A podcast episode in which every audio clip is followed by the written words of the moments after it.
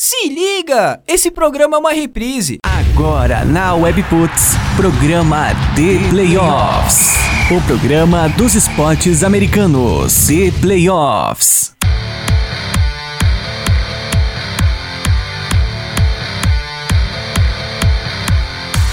Webputs, uma rádio nada normal. Muito boa noite, o The Playoffs na WP tá no ar. É isso aí, o programa dos esportes americanos, parceria Webputs e portal The Playoffs, chegando para sua centésima vigésima primeira edição. É isso, né, Ricardo? Corrija-me, por favor, se eu tiver errado. Como sempre, né? Como sempre.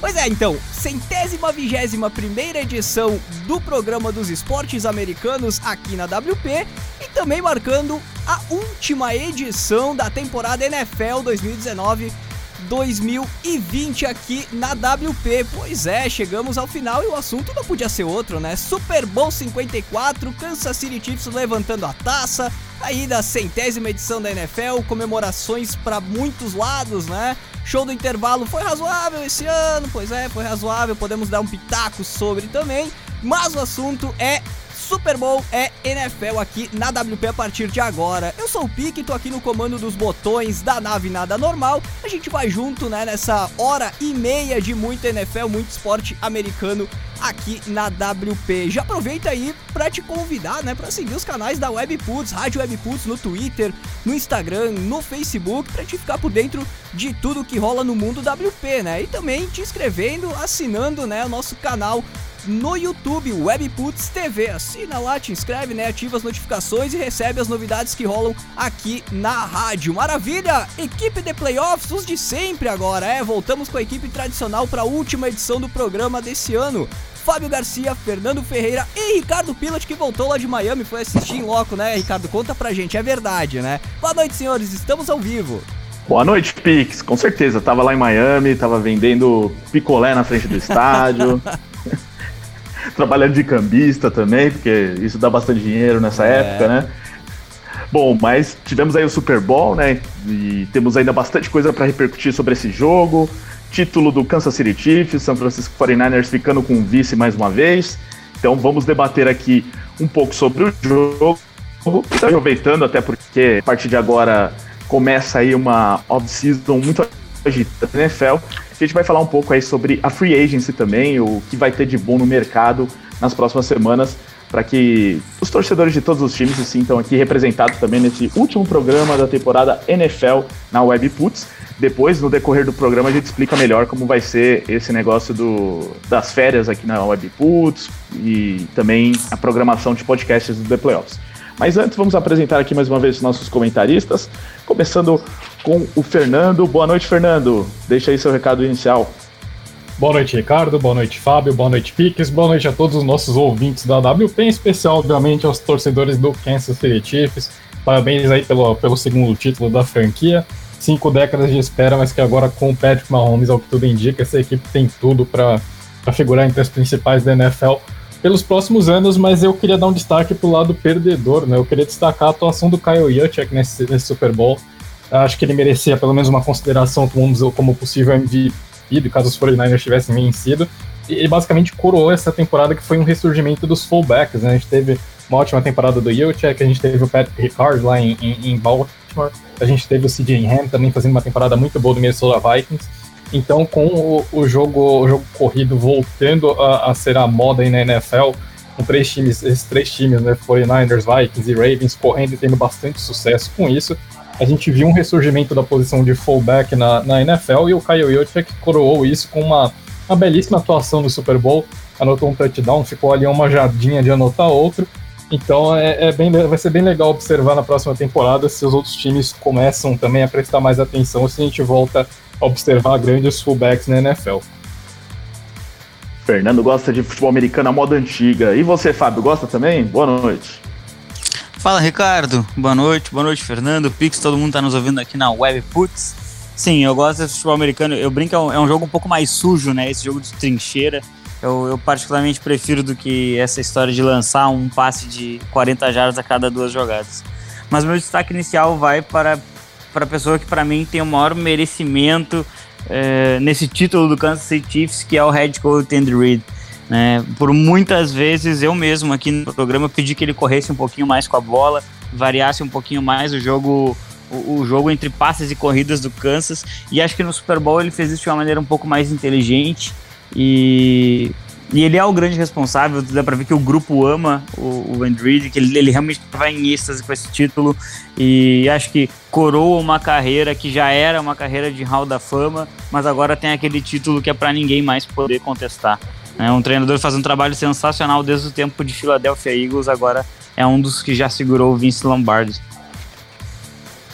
É, realmente foi um dos grandes personagens dessa conquista, principalmente por isso, né? Pela ausência de títulos que comentamos tanto aqui durante os playoffs. Finalmente, o Andy Reid é também um campeão do Super Bowl. É, a gente vai falar então daqui a pouco sobre o jogo. Antes, passando os recados iniciais aqui, é, pedindo para que você interaja com a gente, você que está ao vivo, envie mensagens enviando, é, usando a hashtag ThePlayoffs na WP ou direto para o ThePlayoffsBR nas redes sociais, no Twitter, Instagram, Facebook Vale mandar também para o arroba rádio webputs. É, se você está no WhatsApp e prefere falar por lá, manda mensagem para o 11 9838300. Opa, me confundi. 11 983830080. 11 983830080. Esse é o número do WhatsApp do The Playoffs. E além disso, você pode pedir também para entrar nos grupos de NFL do The Playoffs. Afinal, né, com essa abstinência toda que teremos de NFL entre ontem e setembro, né, até o começo de setembro, é sempre bom ter uma galera para a gente poder conversar sobre a NFL durante esse tempo. Afinal, ainda tem free agency, tem draft, combine e as coisas vão se sucedendo aí. É, com os grupos de NFL The Plus, você consegue manter o assunto vivo com, e fazendo novos amigos, é claro. É, fica o convite também para que você nos siga nos nossos canais de podcast. Estamos no Spotify, no SoundCloud, no iTunes, Google Podcasts. E aí, durante as férias, né, eu estava dizendo que a gente vai fazer algo diferente. Então, hoje é o último programa do The Playoffs na WP, temporada NFL 2019. Aí a gente entra num período de mais ou menos um mês de férias. Vamos confirmar ainda a data da volta, mas voltamos em março fazendo a temporada NBA da Webputs aqui, NBA 2020, tá? Então, nesse meio tempo, enquanto isso, siga-nos nos canais de podcast, que o USA na Rede vai continuar rolando lá o nosso podcast oficial da casa, falando de NBA também e falando de NFL. Então já vai começar lá um esquenta para a gente ir debatendo o draft principalmente com a equipe lá do Miguel Fortunato, do Gabriel Mandel e pelo que eu soube o Fábio e o Fernando vão aparecer lá de vez em quando também. Então para não ficar com saudade deles, se liga nos nossos canais de podcast para ouvir o USA na rede durante as próximas semanas. Agora sim, falando sobre o Super Bowl, os dois aqui, o Fernando e o Fábio já deram alguns pitacos sobre a partida, mas para começar, Fábio, eu queria que você falasse o que deu certo para os Chiefs conquistarem o título, ainda mais considerando que o jogo estava bem difícil, né, com um placar desfavorável até o começo do último quarto. Eles enfrentaram né, desvantagens assim já em outros jogos, só que essa foi a primeira vez que isso aconteceu tão longe, né, tão perto, na verdade, do final da partida. O que, que os Chiefs fizeram para conquistar esse título, não só na temporada toda, mas nesse jogo especificamente? Olha, Ricardo, uma das coisas que eu achei que foram mais decisivas para que os Chiefs vencessem o Super Bowl uh, foi a forma muito inteligente como eles bolaram jogadas de read option do Patrick Mahomes. Uh, até o, o, primeiro touchdown do, do, do, Kansas City Chiefs foi anotado dessa maneira. Para quem não sabe, read option basicamente é uma jogada que ela é uma, uma corrida desenhada e, e o quarterback ele escolhe se vai deixar a bola com o running back ou se ele vai ficar com a bola, muito dependendo da, da reação que o defensive end, geralmente, uh, tem em relação à movimentação que ele mesmo, o quarterback, faz. Uh, e o Patrick Mahomes uh, teve uma jogada, a jogada do, do, primeiro touchdown dos Chiefs foi justamente isso, ele pega a bola e ele sai correndo para a direita, o Damian Williams se desloca para a direita para virar uma opção, ele finge um pitch, né, que seria esse, esse, esse, esse ato de soltar a bola lateralmente para o running back, e, e, isso joga o cornerback dos, dos Niners diretamente para o Williams e ele acaba entrando na endzone anotando touchdown. Uma jogada logo após, numa, no drive seguinte, ele faz a mesma movimentação e quando ele vê que o, que o Nick Bolsa está vindo para dar um tackle nele, ele solta a bola no, no Damian Williams, que ganha 8 jardas. Eu acho que o, o Robert Saleh teve um pouquinho de dificuldade para enfrentar esse read option e foi um dos motivos pelos quais uh, ele conseguiu, os Chiefs conseguiram atrasar um pouco a leitura dos linebackers do, dos Niners conseguiram trazer, uh, obter uma vantagem a partir disso. Né? Acho que é, esse foi um, essa foi uma das grandes chaves no Super Bowl, na minha opinião, para que os Chiefs conseguissem uh, furar um pouco essa defesa e criar problemas para uma defesa que, que era o grande problema para os seus adversários. Bom, complementando o que o Fábio disse, a gente viu os Chiefs recorrendo às read options e ao jogo terrestre, principalmente enquanto uh, o jogo ainda estava ali naquele primeiro tempo, né? Enquanto estava estava com o placar bastante equilibrado, os Chiefs, eh, os Chiefs saíram atrás, depois passaram à frente, os Niners empataram. Então, nesse momento, a gente ainda viu os Chiefs correndo bastante com a bola. Mas no, no segundo tempo, quando os Niners viraram, os Chiefs naturalmente passar, é, começaram a lançar mais a bola. Né? Então, o Patrick Mahomes foi interceptado duas vezes, mas depois o time conseguiu se encontrar. Uh, o Patrick Mahomes conseguiu um scramble para quebrar a defesa dos Niners, mas principalmente ele conseguiu, conseguiu achar passes ali, eh, passes bastante complicados. Em parte teve bastante teve culpa da defesa dos Niners, em alguns lances a defesa falhou, deixou o Tyreek Hill completamente livre naquele passe de de 44 jardas. Teve um lance que o Richard Sherman foi completamente queimado pelo Sammy Watkins. Então acho que é, a, a, capacidade de decisão do Patrick Mahomes é, fez muito fez muita diferença, acabou justificando esse MVP dele, né? A gente viu o Patrick Mahomes ignorando os dois turnovers que ele cometeu em sequência ali e, e conduzindo conduzindo o drive da vitória do time. Então acho que essa, essa capacidade, essa força mental dos Chiefs, essa capacidade de, de reiniciar ali a mentalidade da equipe, conseguir conduzir é, conseguir conduzir dois drives de touchdown logo após cometer dois turnovers acabou sendo, sendo decisivo. A equipe não, não desistiu, soube se manter e aí coube o Patrick Mahomes voltar a, a jogar no nível que a gente está acostumado. Então, eu vejo muito que essa, essa resiliência, se não se entregar do Kansas City Chiefs, acabou dando o título para o time. Fernando, pelo que eu entendi de você, então, você concorda com o Mahomes MVP?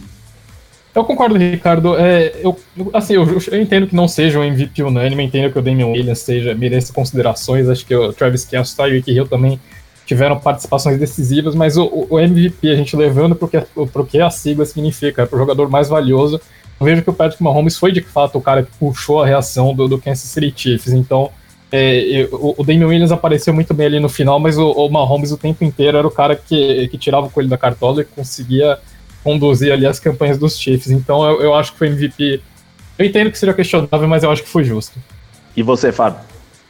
Eu acho que a gente repete mais ou menos um pouco o que aconteceu no Super Bowl uh, do Atlanta Falcons contra o, o, New England Patriots, em que o James White teve uma partida sensacional e o MVP acabou sendo o Tom Brady. É quando você tem uma grande virada, o líder do ataque acaba sendo uh, muito visado. O Patrick Mahomes, para mim, não deveria ter vencido, mas é porque eu não, eu não entendo que, que necessariamente o, o quarterback ele precise é, ganhar esse tipo de prêmio, né? Como a gente falou semana passada, o prêmio de MVP da temporada regular, ele não é um prêmio de MVP, né? Ele é um prêmio para o melhor quarterback. Então, particularmente, eu não concordo muito com essa visão. Acho que o Damian Williams ele foi, ele foi bastante decisivo no jogo e acho que foi o, o grande diferencial do Chiefs em relação ao próprio Chiefs foi saber correr com a bola e saber utilizar o Damian Williams não só no jogo aéreo. Então acho que ele merecia, assim como eu achei que o James White merecia naquele outro Super Bowl. Tô mais do seu lado, viu, Fábio? Apesar de concordar que o, o quarterback acaba fazendo uma diferença, né? A gente viu, inclusive, do outro lado, né? Até passando para o lado dos Niners, que poderiam ter tido também uma condução melhor por parte do Garópolo e não, não teve isso, né? A gente bateu muito na tecla disso durante toda a temporada, né? De que é, a gente não sabia como seria o Garópolo numa situação em que ele fosse mais exigido. É, vocês veem ele como um grande culpado pela derrota ou a culpa maior é do Kyle Shanahan para vocês? Ou outro, né? Estou citando os dois aqui, né, para caçar bruxas, mas enfim, o que, que vocês veem é, sobre esses dois personagens? Então, eu, eu acho um pouco engraçado até esse conceito da gente procurar um culpado do time que não derrotou o Patrick Mahomes. a gente pode fazer isso com mais 14, então, na temporada.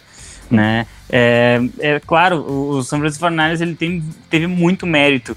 Para mim, foi o melhor time é, no, em termos de do início ao final da temporada. Os Niners foram o melhor time. O Baltimore evoluiu muito durante o ano. O Chiefs teve altos e baixos. O Patriots, o, a defesa foi dominante, mas o ataque não apareceu. Mas os Niners eles foram praticamente constantes, por mais que eles tivessem uma pequena turbulência ali no meio do ano. E isso tem mérito, sim, de Jimmy Garoppolo e tem mérito de, do, do, do Kyle Shanahan.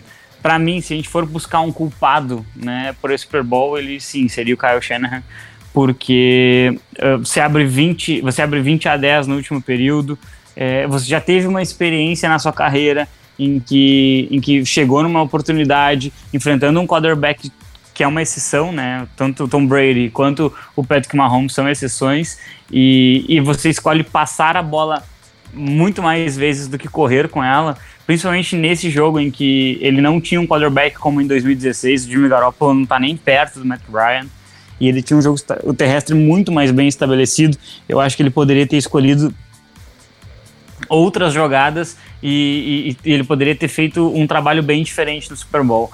É, e nesse ponto, Claro, as pessoas vão pensar no 20 a 10 que ele entregou e que ele passou por uma situação que nem 2000, na temporada de 2016. Mas uh, uma das coisas que mais me incomodou no Shanahan foi o drive no último, no, no último minuto do primeiro tempo. O jogo estava 10 a 10 ele, te, ele tinha a bola e ele gastou o relógio para ir para o intervalo empatando. Ele não quis arriscar, ele não quis tentar atacar o Chiefs, ele não quis nem buscar um field goal que daria três pontos de vantagem.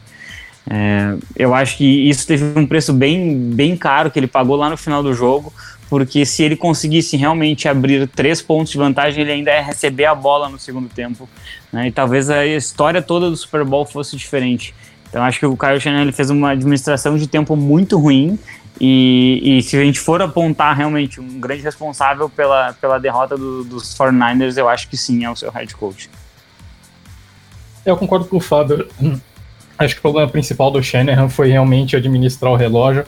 Ah, essa campanha no final do primeiro tempo eu até entendo a crítica, mas eu, eu também entendo o ponto do Kyle Shanahan. A gente, a gente vê que o time tá ali no 10 a 10 mas os dois times, se não me falha a memória, tinham três timeouts para pedir. Então a gente parte do princípio, se os Niners não resolvem gastar o cronômetro e se os Chiefs recebem a bola ali com é, ali de repente com uns 40 segundos no, no, cronômetro, a gente sabe que esse time é perigoso bastante para conseguir pontuar. Então, eu entendo, eu entendo a preocupação do Kyle Shanahan. Eu acho que é, tudo bem, a gente pode, pode argumentar que é um excesso de é, é, excessivamente conservador essa mentalidade, mas eu, eu entendo o lado dele. Eu entendo que ele realmente queria ir pro, pro segundo tempo empatado, justamente recebendo a primeira posse. Então, é, eu acho eu acho uma crítica válida, mas eu também entendo o ponto do Kyle Shanahan. E agora realmente no final do jogo ele podia ter administrado melhor o cronômetro acho que não justifica você ter uma segunda para cinco e lançar a bola tendo o Jimmy Garoppolo como quarterback ali.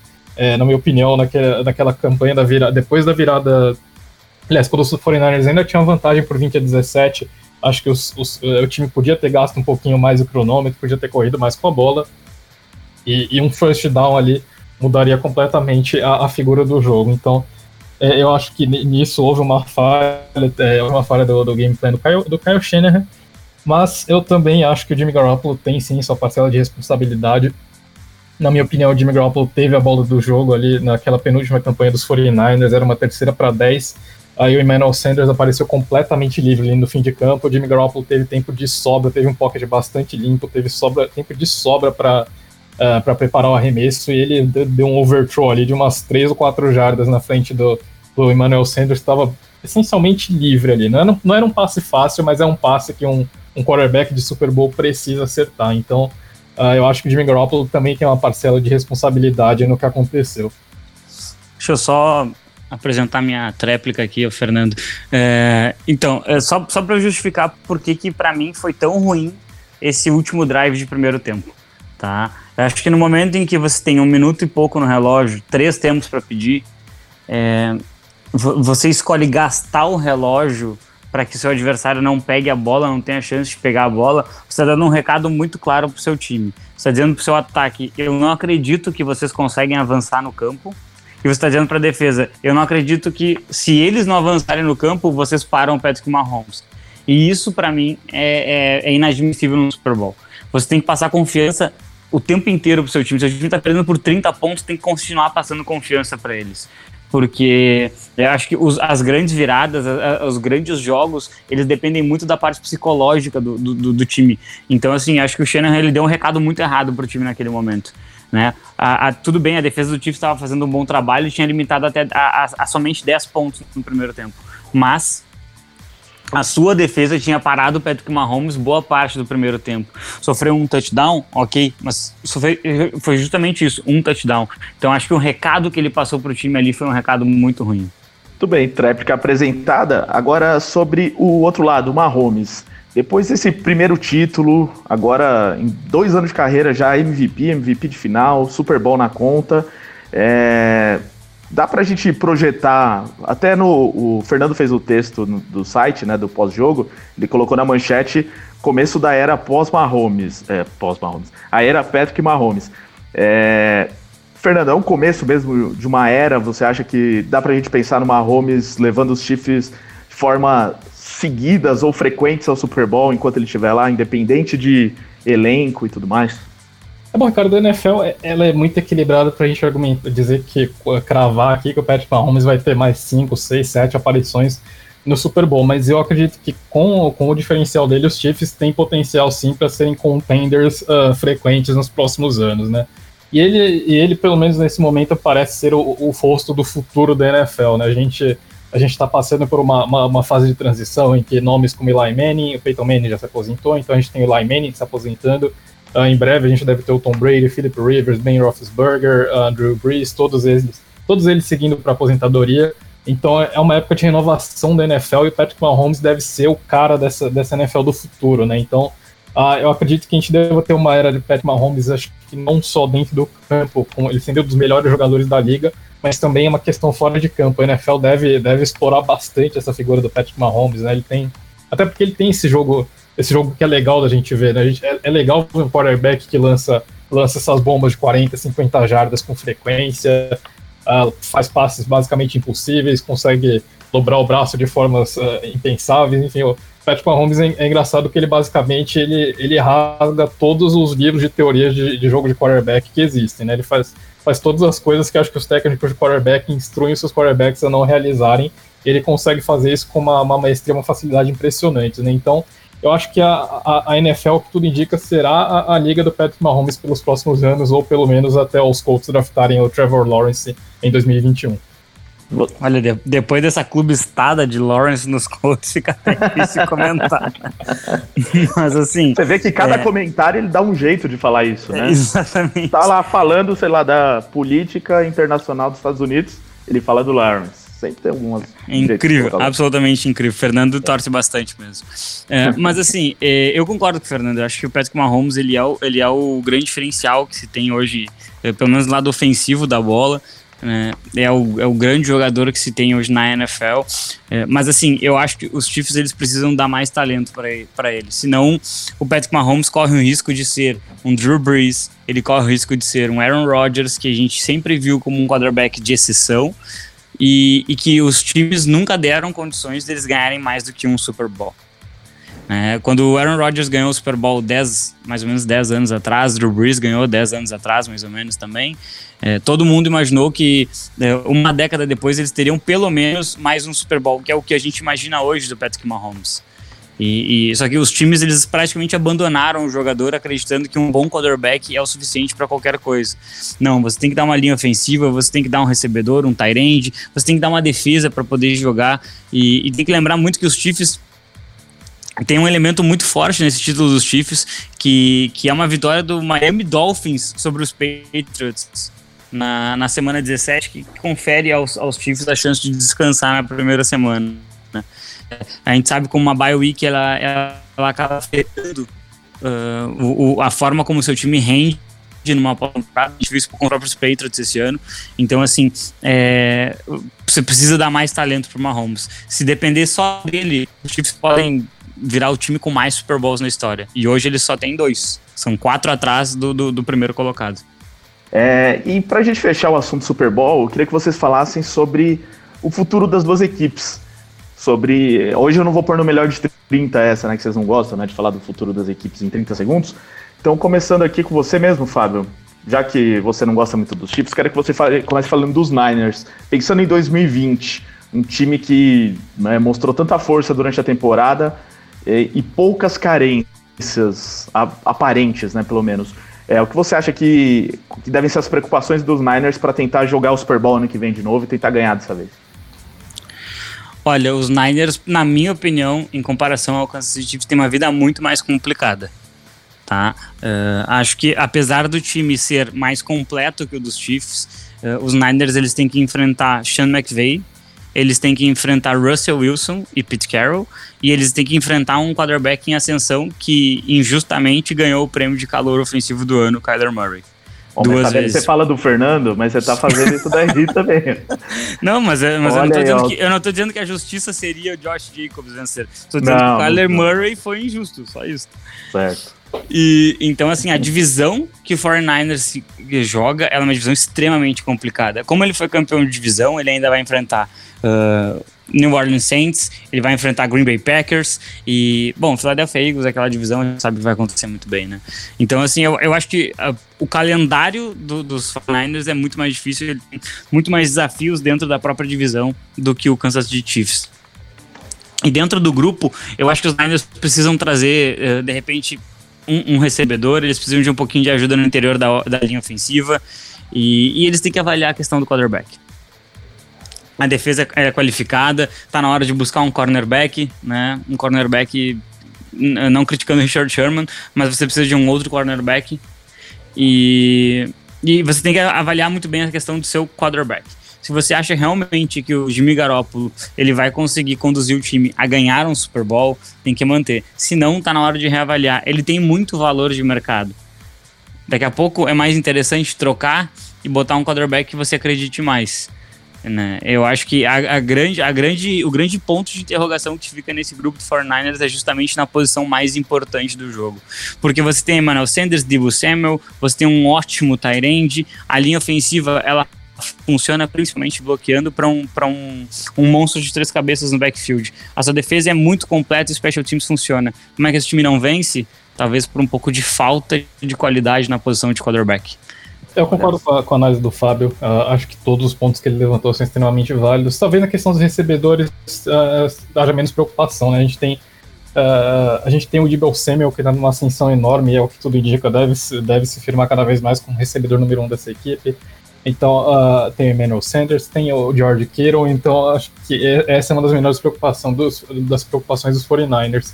Uh, o time tem uma frase relativamente tranquila pela frente, ao contrário dos Chiefs, que tem mais nomes para para buscar, mas eu, mas eu acredito que os dois times devem se manter sim concorrentes, né? Acho que a questão da divisão dos 49ers pesa bastante, embora o time tenha vencido a divisão esse ano, a gente deve ter um Los Angeles Rams melhor no ano que vem. É, o Seattle Seahawks são eternos candidatos com Russell Wilson Pete Carroll. E, e a gente tem esse Arizona Cardinals em, em, em, ascensão, que complicou bastante a vida dos 49ers no ano passado e deve ter uma, uma temporada ainda melhor em 2020, né? Então, realmente, uh, essa tabela não ajuda muito os 49ers, principalmente pela questão da divisão, né? Os Chiefs têm, têm um caminho ali relativamente mais fácil nesse quesito. Mas os Chiefs também têm, têm bastante, tem muitos free agents importantes, né? Principalmente uh, o Chris Jones, que, está tá no último ano de contrato, né? Então tem, tem uma renovação chave aí para Kansas City Chiefs que não tem tanto espaço assim no salary cap, deve perder alguns nomes, mas eu acredito que a gente deve ver sim os dois times entre os contenders no próximo ano, né? Agora, essa questão Jimmy Garoppolo é bastante polêmica da gente debater, porque o, o Garoppolo ainda tem mais três anos de contrato pela frente, né? E, e não é um contrato, é um contrato que os 49ers investiram bastante, então você abrir mão do quarterback é, nesse momento é, é, é, um, é, um, é, é, uma, é uma transição bastante significativa, né? A gente não sabe, por mais que o Jimmy Garoppolo seja alvo de críticas justas, uh, é, é difícil você encontrar um quarterback no mercado e encaixá-lo em um time de Super Bowl e conseguir manter o nível, né? Então, por mais que o Jimmy Garoppolo seja um dos problemas desse time, é, é difícil pensar em alguém que possa ir para os 49ers e, e, colocar o time no, no mesmo nível, né? Então, é, é bem complicado, né? Ao mesmo tempo, ele é a pior e a melhor opção para o time, parece. É, eu tô mais na linha do Fernando nesse caso aí, até porque eu acho que vai ser meio difícil se tentar se trocar ele agora, de surgirem grandes interessados, assim. Não sei se os Niners conseguiriam algo muito bom por ele, assim, não é? Ainda mais depois do Super Bowl, né? Então acho que o melhor, até porque ele conseguiu fazer esse time jogar ao seu jeito, né, para chegar até o Super Bowl, pelo menos na próxima temporada seria manter ele. Mas tem outros mistérios aqui da Free Agency, que é o assunto a partir de agora. É, falando dos times que não jogaram Super Bowl, né?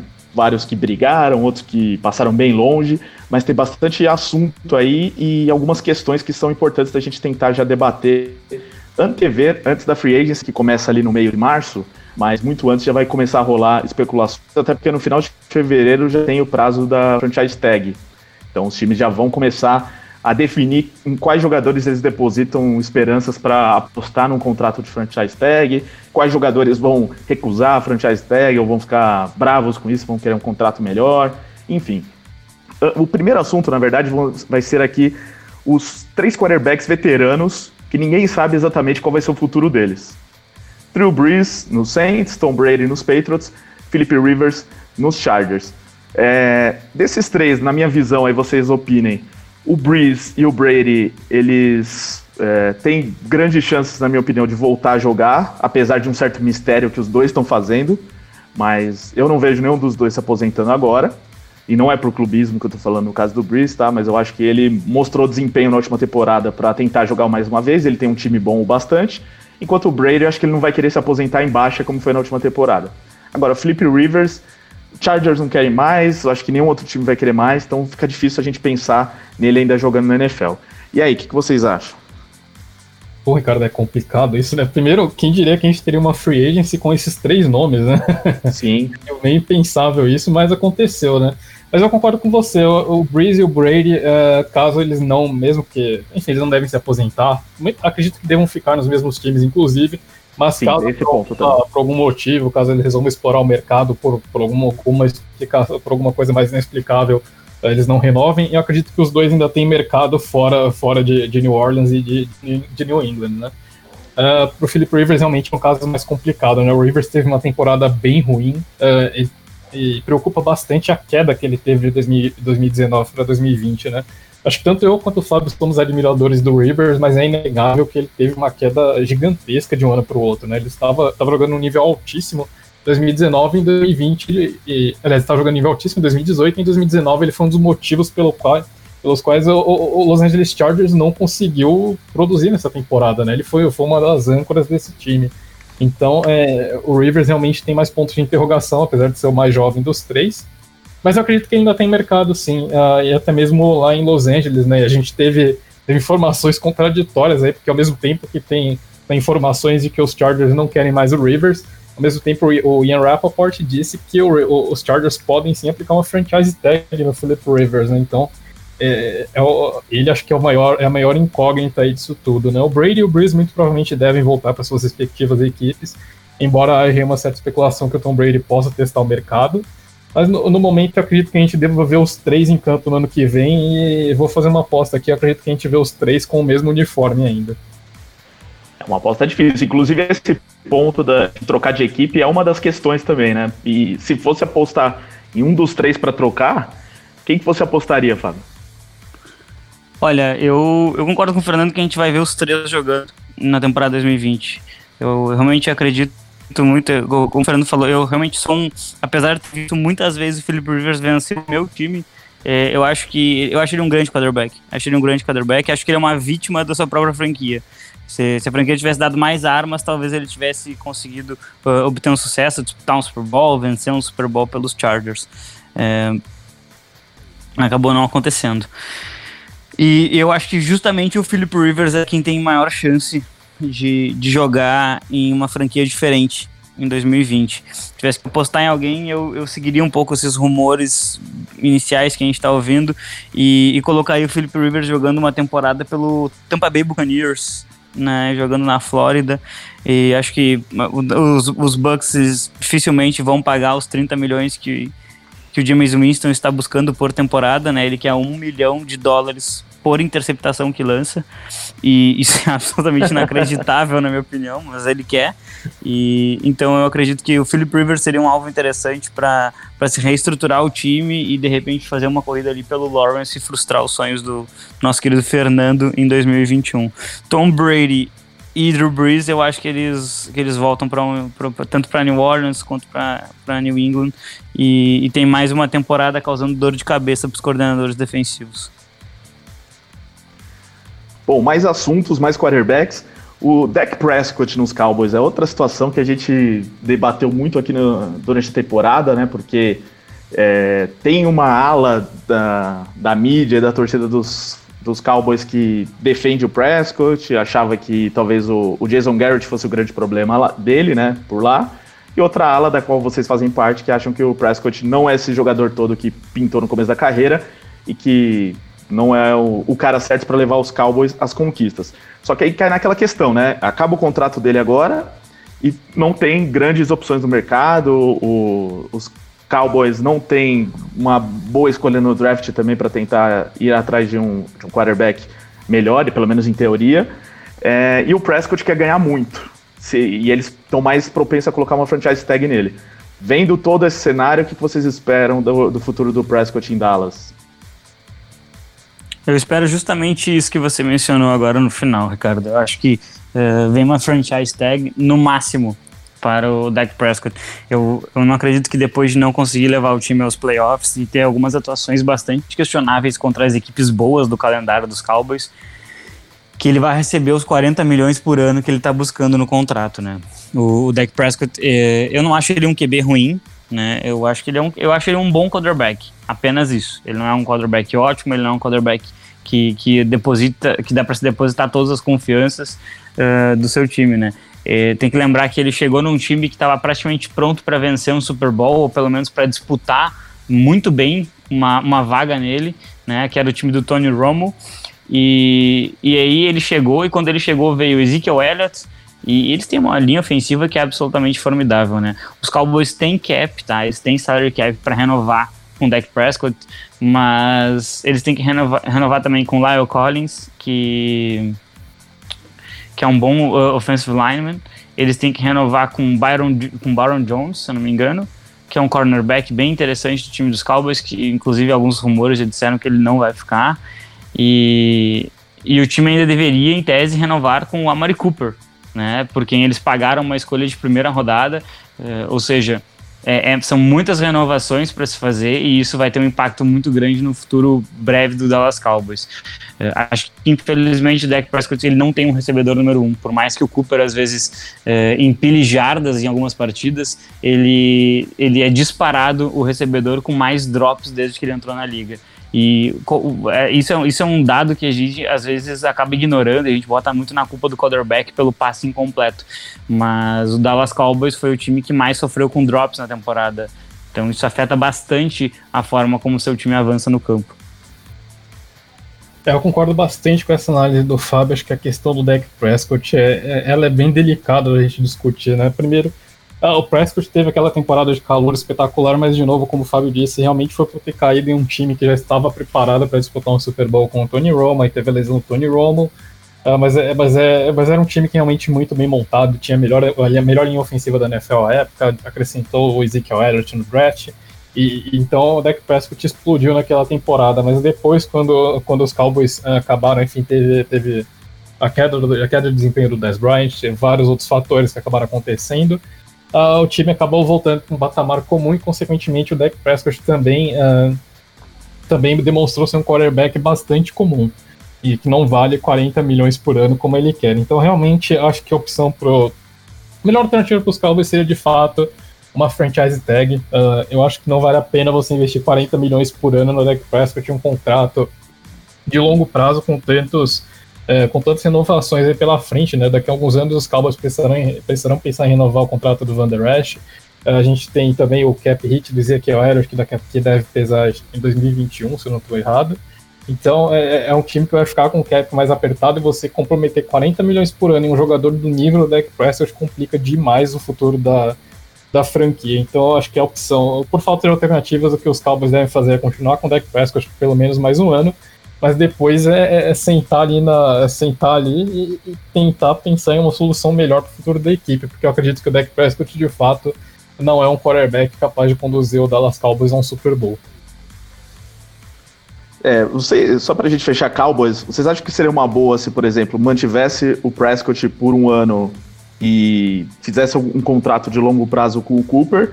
Ou seria melhor, talvez, não fazer esse contrato com o Cooper, só pegar o Prescott por um ano e tentar um outro wide receiver na free agency, tipo um AJ Green que vai ser free agent que, e que provavelmente vai cobrar um pouco caro. Eu acho que não tem muita diferença entre o, o valor que o Amari Cooper está buscando e o valor que o AJ Green vai acabar buscando. É, mas assim, é, até pode parecer um pouco de, de, de, de mágoa, mas eu, eu, nunca vi, eu nunca vi no Amari Cooper o recebedor que se esperava. Né? Ele, saiu, ele saiu de Alabama como o novo Julio Jones E na minha opinião, ele nunca conseguiu fazer, ele nunca conseguiu fazer aquilo que se esperava dele na liga. É, ele tem alguns jogos muito bons e tal, mas ele, ele parece que é aquele, aquele recebedor que está entre um bom recebedor número 2 e um recebedor número 1 um, uh, de qualidade. Então acaba. Eu, eu, particularmente não renovaria com, com a Mari Cooper com, com um grande valor, mas eu também não teria dado uma escolha de primeira rodada que nem os Cowboys fizeram. Então acho que se eles realmente estão em dúvida entre um e outro, eles deveriam apostar no Dak Prescott. Pelo menos ele já tem uma estabilidade na posição de QB e, e é um draft cheio de talento na posição de receiver, né? Você vai encontrar alguém bom bastante ou que pelo menos drope menos que o Cooper. Essa, essa pergunta é bastante complicada. Uh, eu acho que isso a grande questão da dificuldade de você arrumar um quarterback é a falta de opções no mercado e o, o investimento que precisa para você conseguir um quarterback. Né? Então, por mais que o Dak Prescott não seja um jogador espetacular, ele ainda é um, é um jogador decente o suficiente para pelo menos é, dar alguma chance do Dallas Cowboys ser um time de playoffs. Né? Então, Fernando. Opa, fala, Fábio.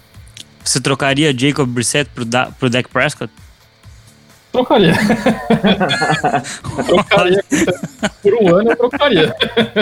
Então tá respondido a opinião do Fernando sobre o Prescott, né? Já, eu, eu acho que o Prescott ano passado com aquele time dos Colts dava para fazer um estrago, hein, Fernando? Ah, dava. Eu acho que eu acho que o Prescott seria uma opção melhor que o, que o Jacob Brissett, ainda mais com o Frank Reich de técnico. Mas também não, não, acho que o Prescott é um quarterback espetacular, realmente. É um, é um quarterback mediano que oscila entre mediano com, seu, com seus bons dias ali. Mas eu aceito, com certeza o Prescott fica acima do Jacob Brissett na minha escala.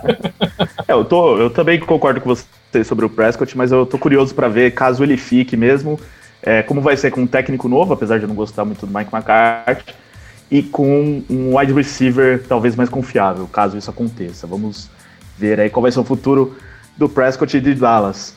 Mais futuros aqui pra gente prever. Tem um aqui que a gente já falou durante a, é, os playoffs, mas eu queria só reforçar esse assunto, aproveitando a nossa audiência rotativa. Tennessee Titans também com uma escolha a ser feita com Ryan Tannehill e Derrick Henry para renovar contrato ou para aplicar a franchise tag. Enfim, será que os Titans conseguem ficar com os dois? Essa tem uma franchise tag para dois jogadores, né? Mas é um cenário bem complicado. Honestamente, eu, eu, eu daria prioridade à renovação com o Derrick Henry, embora a gente saiba que arriscar em, em running back seja, seja bastante complicado. Os Titans tiveram experiência com um contrato caro de running back do, do DeMarco Murray, né, que foi para lá depois de uma temporada em Filadélfia, e acho que não foi uma experiência das melhores, né? O Murray acabou caindo depois de duas temporadas ali em, em Tennessee. Então, é, os Titans já têm um certo trauma. A gente viu também o Todd Gurley sofrendo uma queda muito grande de desempenho depois da renovação. Livion Bell, que não ficou toda aquela polêmica, mas ainda assim, eu acho que o Henry tem, tem sim gasto suficiente para pelo menos mais um contrato na carreira. Então, no momento, eu tentaria, daria prioridade à renovação com o Derrick Henry, tentaria conseguir um desconto ali, que a gente havia discutido depois da eliminação dos Titans. Acho que vale o esforço dos dois lados aí para fazer para dar um desconto. Eu colocaria uma tag no Ryan Tannehill. Por mais que o Ryan Tannehill tenha feito uma temporada espetacular, tenha vencido o Comeback Player of the Year, tenha liderado a liga em pass rating. Uh, a gente não sabe o quanto que isso foi uma exceção e quanto isso é a regra, né? O Ryan Tannehill tá longe de ser um quarterback ruim, mas ele, ele também, lá em Miami, ele nunca demonstrou esse potencial que ele demonstrou em Tennessee de ser de um, um autêntico franchise quarterback. Então, eu daria franchise tag pro Ryan Tannehill, veria como ele sai nesse próximo ano e, e quebraria a cabeça em 2021. Olha, eu acho que eu faria o contrário. Acho que eu, eu, eu daria um contrato. É, eu acho que sim. Eu acho que daria um contrato pro, pro Ryan Tannehill pelo que ele produziu este ano. Acho que ele. É, ele, ele, ele, ah, no máximo, no máximo três anos. No máximo três anos com bastante dinheiro garantido nos primeiros dois e aí qualquer problema você se livra. O, os Titans não tem, um, não tem um quarterback já faz algum bom tempo, né? Então, tirando ali alguns lampejos do Mariota, é, eu acho que o time ele poderia voltar a investir no draft futuramente, caso é, o projeto Tannehill desse errado. O, o, grande problema é que as últimas, as últimas renovações, os últimos grandes contratos de running back, foi bem como o Fernando acabou mencionando, né? Eles deram errado. Né? Pagaram, pagam um, um, dinheiro realmente muito alto pro Todd Gurley, né? O, o Los Angeles Rams é, é, o time que mais tem uh, dinheiro preso no, na, se for considerar os cinco maiores salários recebidos, ele é o, é o time que mais tem dinheiro uh, entre cinco jogadores somente. Todd Gurley é um deles. E Todd Gurley não conseguiu jogar, Livian Bell. Se você for uh, analisar o Melvin Gordon nos Chargers este ano, fez uma greve, prejudicou o time. E aí o Austin Eckler produziu tão bem ou até melhor que ele durante a temporada inteira. E então, assim, a impressão que dá é que hoje running back é, você consegue mais facilmente em escolhas de terceira, uh, quarta rodada. Agora mesmo tem um running back extremamente talentoso nesse draft, que é o J.K. Dobbins de Ohio State, e, e, é um running back que ninguém coloca na primeira rodada. Tem o, o Swift de, de, da Universidade de Georgia. Então, tem jogadores de qualidade que você pode buscar no draft e provavelmente vão te custar uma escolha de segunda ou terceira rodada. Então, talvez fosse. Acho que eu daria um contrato de dois, três anos pro Tannehill, uma tag no Henry e, e buscaria um running back no draft. E o Mariota, vocês acham, com certeza não fica lá em Tennessee, pelo menos, né, dentro de uma norma normalidade, mas deve conseguir rápido algum outro lugar para jogar, provavelmente como backup. Ricardo, arriscaria dizer até que dependendo de como as movimentações ocorreram, não descartaria ver o Mariota até mesmo brigando por uma vaga de titular, né? Tem um, tem um time lá em Indianápolis que acho que encaixaria muito bem com o Mariota, por exemplo. Né? Acho que seria uma boa. qualquer, é um ele quer qualquer um menos Brissett, qualquer um menos Brissett. Mas você acha, Fernando, que seria um jogador, na sua visão, para tapar um buraco pro projeto Draft 2021 ou para realmente fazer o time mudar de patamar? No momento, Ricardo seria mais um tapa-buraco, mas com potencial sim para ser um franchise quarterback, né? Eu, bom, eu sempre, sempre digo que eu sou fã do Marcus Mariota, isso vem desde os tempos de Oregon. E eu acredito que o Mariota foi mal utilizado lá em Tennessee, né? A gente o, o esquema, o, o, desenho de jogo do Matt LaFleur nem sempre favoreceu, é, enquanto ele era coordenador ofensivo, nem sempre acabou favorecendo o Marcus Mariota. Então, por mais que seja difícil defender o Mariota depois dessa, dessa melhora que o time teve com o Ryan Tannehill, eu acredito que um time que consiga aproveitar melhor os talentos do, Mar do Marcos Mariota, consiga uh, desenhar mais, mais, mais corridas para ele no jogo e consiga explorar melhor, o, melhor os passes de, de check down, que é uma, uma das especialidades do Mariota, não coloca Mariota para ser aquele quarterback super-herói que precisa lançar 50 bolas por jogo e bolas longas, mas consiga encaixar o Mariota dentro do seu esquema. Acredito que esse time tem sim potencial para encontrar um franchise quarterback por um preço relativamente baixo. Então, no momento, eu acho que o Mariota seria um contrato de um ano ali, mas com, com potencial para levar o nível do time no, mais para frente. É, exatamente, eu concordo com, com o Fernando. Eu acho que é bem possível a gente ver o Mariota como titular na semana 1 ou assumindo a titularidade ao longo da temporada. Que outro é... time você acha, Fábio, que poderia ter Olha, eu, eu acho que sim, um time que poderia dar muito certo para o Marcos Mariota seria o Chicago Bears. E, e, acho que ele, ele poderia ser uma reserva de luxo ali para esse Trubisky que está prestes a acabar. E, e acho que e assim, acho que hoje o ideal para o Mariota, que, seria o momento que ele teria que agradecer a Deus por ter sido trocado ou por, por assinar o um contrato, seria se realmente o Philip Rivers não ficasse nos Chargers e ele assumisse a condição de quarterback por lá. É, obviamente, os, os, os, Chargers têm uma, a escolha número 6 do draft, tem alguns bons quarterbacks que eles podem acabar selecionando. É, mas é um time que está pronto para olha, para até desafiar esse Kansas City Chiefs. Ele só precisa de um quarterback que não lance três interceptações por partida.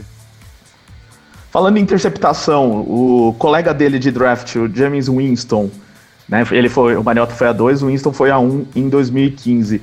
É, aparentemente, tudo indicava que ele ia ficar em tampa, né? Apesar que o, o Bruce Arians deu algumas declarações meio controversas depois do final da temporada que vocês esperam dele é ficar em Tampa Bay e porque ele também vai virar free agent, né? Então, o, o caso de James Winston é um caso bem diferente, né? Apesar dele ter essa marca né, assustadora de 30 interceptações na temporada, ele também tem uma marca incrível de ter ultrapassado as 5 mil jardas. Né? Ao final do ano, se for olhar os recebedores que mais tiveram jardas recebidas, dois são do Tampa Bay. E, e, ele consegue a qualquer instante lançar um, um de 40, 50 jardas na end zone. É, ele, é um, ele é um jogador que ele é aquela. É, a gente brinca, ele é, ele é praticamente um perigo nos dois lados, né? Ele é perigo dos dois lados do campo. Né? A qualquer momento ele pode botar uma bola na end zone, na sua ou na dele. Né? É, é uma, uma coisa mais ou menos assim. E eu, eu acredito que o James Winston ele tem muito mais chance de ser titular. Eu, eu duvidaria, na verdade, ver o Winston como um quarterback reserva na semana 1 da, da, da NFL no próximo ano. Eu, eu dificilmente, eu não consigo te cravar o time que ele jogaria, mas ele poderia acabar, por exemplo, num, num Dallas Cowboys, ele, ele poderia. Chargers mesmo, talvez? No próprio Chargers. E, e, batendo na madeira, ele poderia ser o quarterback do primeiro dia do Las Vegas, Las Vegas Raiders. Não, não. Mas acho que não. Vai, vai tirar o carro para pôr o Winston e ter que matar o Gruden. Olha, a gente já viu, como diria meu amigo Fraga, já vimos coisas mais estranhas acontecerem na liga. É, passando aqui para outra situação, Fernando. Cleveland Browns, que é uma incógnita completa, né? Porque de novo trocou de técnico, é, terminou a temporada com vários jogadores reclamando, o Odell e o Landry pedindo para ser trocado no meio dos jogos, né? Eles iam conversar com o pessoal dos outros times para irem para os outros times. É, Pensando no que foi a temporada, na mudança de comando técnico, dá pra gente pensar no Cleveland Browns mantendo essa base atual, até porque tem a maioria dos jogadores principais talvez sob contrato, é, ou dá para pensar nos Browns tentando trocar mesmo um Odell, um Landry e fazendo algumas mudanças de elenco também. Ricardo, parece que o Ohio é, é um lugar é um lugar amaldiçoado para esportivo, né? Porque Cleveland é a cidade é uma cidade que sempre tem problemas, mas é puxando um pouquinho para o lado da NHL, não sei se você concorda, isso lembra um pouquinho aquele Columbus Blue Jackets do começo da, da década passada, que era um time que tentava se reestruturar, pegava estrelas e as, as estrelas não queriam jogar lá e pediam para ser trocadas. E de repente o time conseguiu se acertar e hoje está mais ou menos ali. Uh, não, até bom, ano passado na NHL teve algo do tipo também, né? Que ó, os jogadores estavam querendo sair, os outros que ficavam ficavam reclamando dos, dos que estavam saindo, né? Nos Blue é, Exatamente. então, eu acho que bom, os Browns, obviamente, são um caso bem pior, porque isso já dura mais de duas décadas e a franquia não se arruma de forma alguma, né? A gente teve os Browns começando com muitas expectativas e terminando com uma temporada digna de Cleveland Browns, com uma bagunça interna, o time dando um reset ali no, no processo de, de reconstrução, trocando todo mundo, no, no, trocando, trocando general manager, trocando head coach, e a gente não, eu não tenho a menor ideia do que vai acontecer com essa equipe. Uh, eu, pessoalmente, eu acho que os Browns deveriam pelo menos tentar manter esse time que montaram para esse ano, que começou com tantas promessas.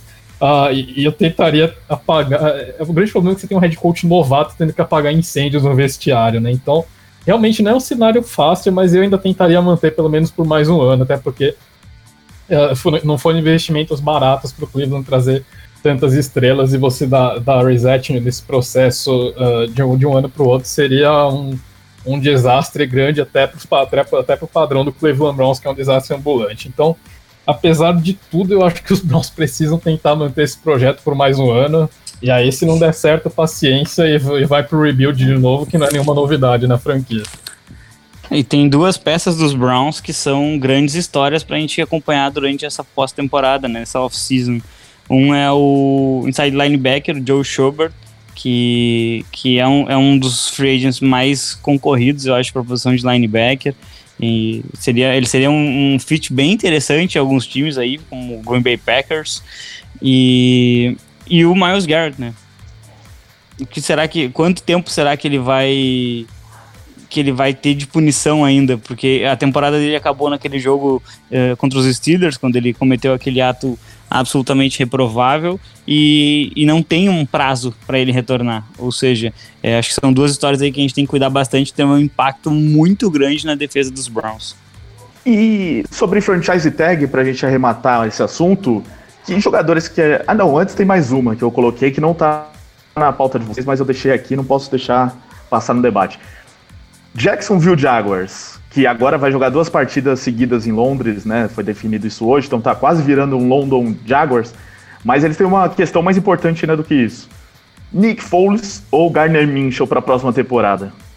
Gardner Minshew, sem pensar duas vezes. Eu acho que o, o Foles. O Foles ele nunca demonstrou na carreira ser um franchise quarterback. Sim, ele tem um MVP de Super Bowl, mas para, eu tenho a impressão que o Foles ele joga melhor quando ninguém espera absolutamente nada dele. Mas sempre que ele chegou para ser o cara para liderar a equipe, seja quando ele assumiu como titular definitivo do Philadelphia Eagles, lá depois daquele ano do primeiro ano do Chip Kelly, uh, seja, seja, agora em Jacksonville, uh, seja quando ele foi trocado para o St. Louis Rams para ser titular, parece que o Nick Foles ele nunca consegue jogar no nível que a gente espera. E aí, quando ninguém espera absolutamente nada dele, é quando ele começa, é quando ele consegue aparecer bem, né? Então, Ele entrou no lugar do Michael Vick, teve uma temporada fantástica de acho que 27 touchdowns e 12 interceptações. Depois virou titular, não fez absolutamente nada. Foi para os Rams, também não fez absolutamente nada. Passou um tempo como reserva, acabou com o MVP do Super Bowl. Assinou um contrato gigante em Jacksonville e de novo jogou mal. Então eu daria uma chance para o Gardner Mitchell. Uh, acho que ele tem chance de ser um, de ser pelo menos um titular da NFL, se não um franchise quarterback autêntico. Acho que ele tem potencial sim para ser um, um, um titular competente. Então, na próxima temporada, eu iria de Gardner Minshew e colocaria o nome do Nick Foles no mercado. Né? A gente tem o Chicago Bears, por exemplo, como um possível fit para ele. Então, eu acho que o Foles tem mercado sim para ser trocado. Eu daria uma chance para o Gardner Minshew se não der certo, de, vamos de quarterback em 2021.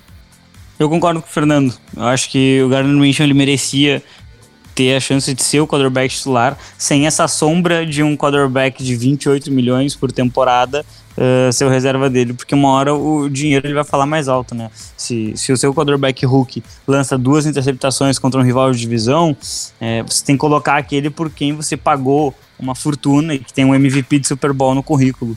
E então o Nick Foles, uh, eu acho que ele ele tem que encontrar uma nova casa. Apesar de eu, de eu, realmente achar que o Nick Foles ele já viveu o ápice da carreira, que foi no Super Bowl mesmo. E, e, e também tem mais um problema para ele continuar em Jacksonville, que é a saída do John DeFilippo como coordenador ofensivo, né, que tinha trabalhado com ele nos Eagles e, e, e aí saiu do, do saiu agora do, do Jacksonville Jaguars, então acho que é menos uma pessoa para defender a manutenção do Foles como titular. Então é bem possível sim que a gente veja o Foles no mercado e acho que é, é o ano com mais quarterbacks no mercado desde, olha, desde muito tempo atrás. É, pode acontecer isso mesmo. Eu não duvido ele aparecer num Eagles de novo, viu? Porque o Wentz se machuca toda hora, né? O cara só joga bem nos Eagles. Pra mim ele tinha que jogar a carreira inteira lá, né? Nasceu pra isso. Sim, o Josh, McCown, o Josh McCown deve se aposentar, né? Então. É, essa questão dos Jaguars é interessante também. O que eu ia falar sobre franchise tag, do, dos nomes que a gente não citou aqui, eu queria que vocês falassem alguém que a gente esqueceu, pelo menos um cada um de vocês, alguém que pode receber franchise tag e que é bom a gente ficar de olho nessa situação. Nossa, difícil essa, Ricardo. Um, não eu, eu, não sei. Eu, eu, acho, eu acho que o Bud Dupree, o Ed Rusher de Pittsburgh, é, se não me engano, tá terminando o contrato dele agora e seria interessante de repente aplicar uma franchise tag, porque ele teve um ano muito bom depois de nunca ter conseguido comprovar aquilo que se esperava quando ele saiu no draft. Né? Ele é mesmo, então. É, é, né? É. E ele, acho que ele fez uma dupla bem interessante com o TJ Watt, fizeram aquela defesa ali de, uh, dos Steelers pressionar bastante os adversários. Foi a grande uh, unidade né, da, da, equipe que deu chance a, a franquia lutar pela pós-temporada até a última semana. Então, acho que seria um nome interessante aí pra gente acompanhar. Ele não é tão badalado, mas dentro de campo a produção dele é realmente violenta. É bem, bem complicado pegar um nome só, mas é com, com uma passada rápida aqui, eu colocaria o Dante Fowler lá em Los Angeles. Uh, o Fowler nunca demonstrou ser esse jogador espetacular lá em Jacksonville, mas nos Rams ele teve uma evolução bastante significativa, passou a ser um nome importante naquela defesa, mas eu não me sentiria confortável investindo um contrato de, de longo prazo nele. Então acho que vale, é, é interessante uma franchise tag aí para o período de transição, uh, dar, um, dar um pouquinho de espaço para os Rams de repente organizarem o cap, caso planeje uma renovação aí de, de longo prazo com ele. Então eu, eu, eu aplicaria a franchise tag no Dante Fowler. E pensando em necessidades de times, é, também queria que você citassem um time cada um que com uma contratação na free agency, lógico que uma só não vai resolver todos os problemas, mas com uma contratação numa posição específica, sei lá, um time que precisa de um wide receiver, um time que precisa de um é, left tackle, um time que precisa é, de um quarterback, né? Muitos precisam. Mudaria o patamar da equipe para a próxima temporada? Iria de um time mediano para um time brigando por playoff, por título? Olha, um time, se a gente for pensar num time mediano para brigar por playoff, é, fatalmente seria o. Acho que o Chicago Bears, né? É, acho que é o melhor exemplo de, que a gente um tem de, Exatamente, ele precisa de um quarterback. Então, ali uma contratação no free qualquer um desses quarterbacks que nós citamos, uh, Dak Prescott, Tom Brady, uh, Drew Brees, Philip Rivers, seria um upgrade em relação ao Mitch Trubisky e colocariam os Bears na, na posição de, de realmente disputar uh, disputar um, um, título da divisão e chegar nos playoffs. É, mas eu gosto muito desse fit também que o, que o Joe Schobert seria em Green Bay, tá? Acho que os Packers eles precisam de um inside linebacker que consiga cobrir passes também e, e acho que seria um fit muito interessante para uma defesa que sabia pressionar e conseguia cobrir nas laterais, mas o meio do campo era realmente uma, uma zona de bastante dificuldade e o Schobert ele também consegue atacar as corridas, né? Que foi o problema da defesa dos Packers do início ao final do ano. Os Packers talvez também com wide receiver, né? Seria um, um mais um. É, eu só não consegui me lembrar de um wide receiver bom bastante na Free Agents, porque o AJ Green é, não joga há muito tempo, eu não sei quanto que ele conseguiria Muito caro, produzir. Né? Ele é bem mais caro do que deveria. É, talvez no draft, né? Se os Packers conseguirem um wide receiver no draft, ajudaria. E você, Fernando? Fernando sumiu pelo jeito, ou tá no mudo? que deu uma pequena travada aqui. Sumiu. Então vamos fazer o seguinte: a gente vai aqui para um intervalo. Será que o Fernando não? Tá aí ou tá aí, Fernando? Vocês estão me ouvindo? Sim, agora sim. Então, agora, então. Ele, ele, ele vai falar, ele vai falar de um quarterback em Indianápolis, eu acho. Não, eu vou, eu vou resistir à tentação de colocar os Colts e os Bears aqui, que seriam. Escolher as seriam respostas bem tranquilas nessa. Mas, cara, é, eu acho é bem complicado a gente pensar em um nome, porque é uma questão de, de tanto do fit, né, do jogador que vai encaixar naquele time, quanto da disponibilidade do mercado. Uh, eu, eu, acredito que o time conseguir pegar o Jadavion Clowney deve dar um step up bem interessante, né? Caso o Jadavion Clowney, obviamente, consiga manter o nível que ele vem jogando. Mas é, eu acredito que ele deve, deve receber um bom contrato nessa off-season, então eu colocaria. Eu não, não sei qual time vai arriscar, mas eu colocaria o time conseguir pegar o contrato do Jadavion Clowney deve dar um step up bem interessante. Só para fechar aqui, eu tô olhando os Reigns. Greg Zurline vai ser free agent. Vocês acham que os Reigns vão colocar a franchise tag nele? Hum, franchise tag em kicker, né? É, então. Ano passado deram no Rob Gold, né? No é, pois é, teve, a gente, a gente, tem, tem o precedente, né? Mas eu acho que vale a pena tentar uma renovação com o Zurline, até porque você achar um kicker tão confiável que fica é, tranquilamente entre, os, entre o top 5 da NFL não é das tarefas mais fáceis, então acho que vale a pena tentar uma renovação. Eu acho que o Zurline já fez para merecer um contrato, né? Não precisaria de uma franchise tag, na minha opinião. E, e os Rams, ele, ele é aquele time do all-in, né? Então, provavelmente eles precisariam usar a franchise tag em outro jogador. Tem o Blake Bortles também, o free agent lá em Los Angeles, tá? Se vocês quiserem, o time de vocês. O Fernando que gosta, né, do Bortles. Olha aí, a chance Falei, de... o mercado de quarterback tá recheado de talento. Ó, antes de ir pro intervalo, só para dizer aqui que na, no Twitter a nossa Talita tá lá cuidando, agitando com várias perguntas, comentários, reproduzindo aqui, repercutindo o que vocês falam. É, e ela postou algumas enquetes aqui. A primeira enquete já encerrou. Ela colocou aqui: vocês concordam, né? Vocês, os nossos twitteiros, vocês concordam com o Mahomes MVP do Super Bowl? 80% votou em sim, 20% em não. Então, maioria a favor do Mahomes. E aí tá rolando uma agora, que aí eu vou deixar você que está ao vivo votando lá no Twitter, no arroba ThePlayoffsBR. Ela colocou lá, Tech Prescott, vale os 40 milhões que ele tá pedindo? Tá ganhando a opção até agora por 62%, dizendo não vale mesmo, mesmo em caixa alta, tá? Então, querendo dizer que a maioria das pessoas não, por enquanto, não tá apostando no, no Mahomes para a próxima temporada. Tem também a opção vale pela dancinha, E a outra opção é, é, talvez valha a aposta. Então são as opções lá para você ir no nosso Twitter e votar. Daqui a pouco a gente volta então para o segundo bloco com mais comentários vindo nas redes sociais, as perguntas da nossa audiência para o FAQ The Playoffs, o último FAQ The Playoffs da temporada, e também o melhor de 30 Bastante buzina à vista, Pix. Esperamos que sim, Ricardo. The Playoffs na WP, vamos para um intervalinho rápido aqui, recados da WP.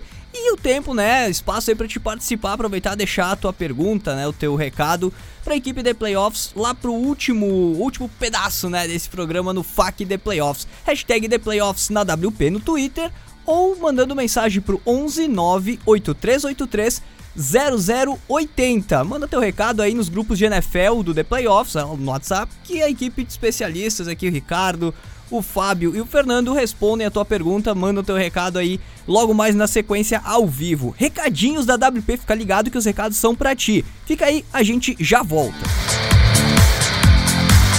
Programa The Playoffs. E aí, colega? Dá um tempinho no que tu tá fazendo e curte só esse recado. Tu domina um assunto, seja música, esporte, cinema, e quer compartilhar esse conhecimento com todo mundo? Então vem CWP!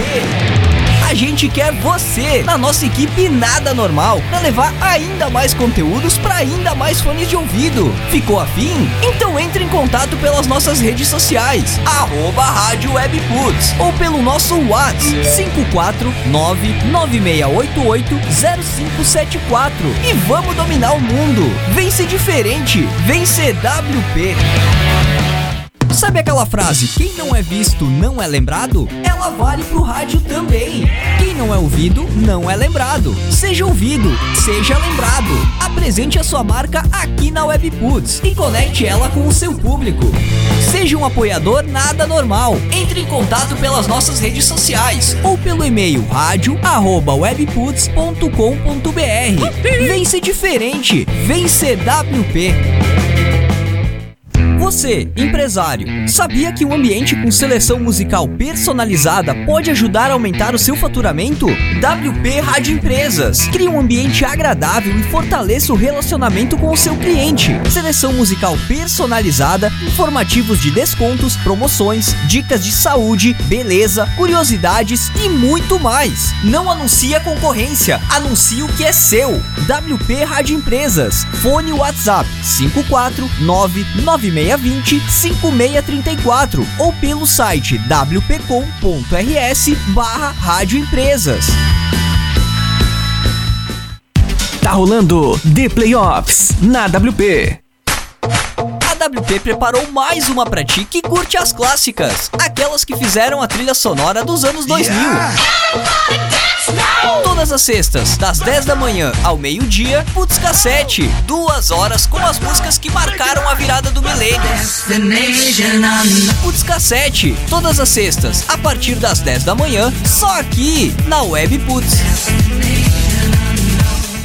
Ô gurizada, seria massa se tivesse um programa ao vivo que falasse dos eventos da região e das principais notícias da música, né? Putz, seria muito massa. Melhor ainda também se trouxesse dicas pra galera que tá começando e tocasse o som deles. Isso, podia até rolar umas entrevistas especiais com artistas e profissionais da cena também. Tá, peraí. Então vamos fazer um programa de rádio? Programa Gritaria ao vivo. Bate-papo sobre a cena underground, notícias, sorteios, entrevistas, muita música independente e as ações e eventos que movimentam a região.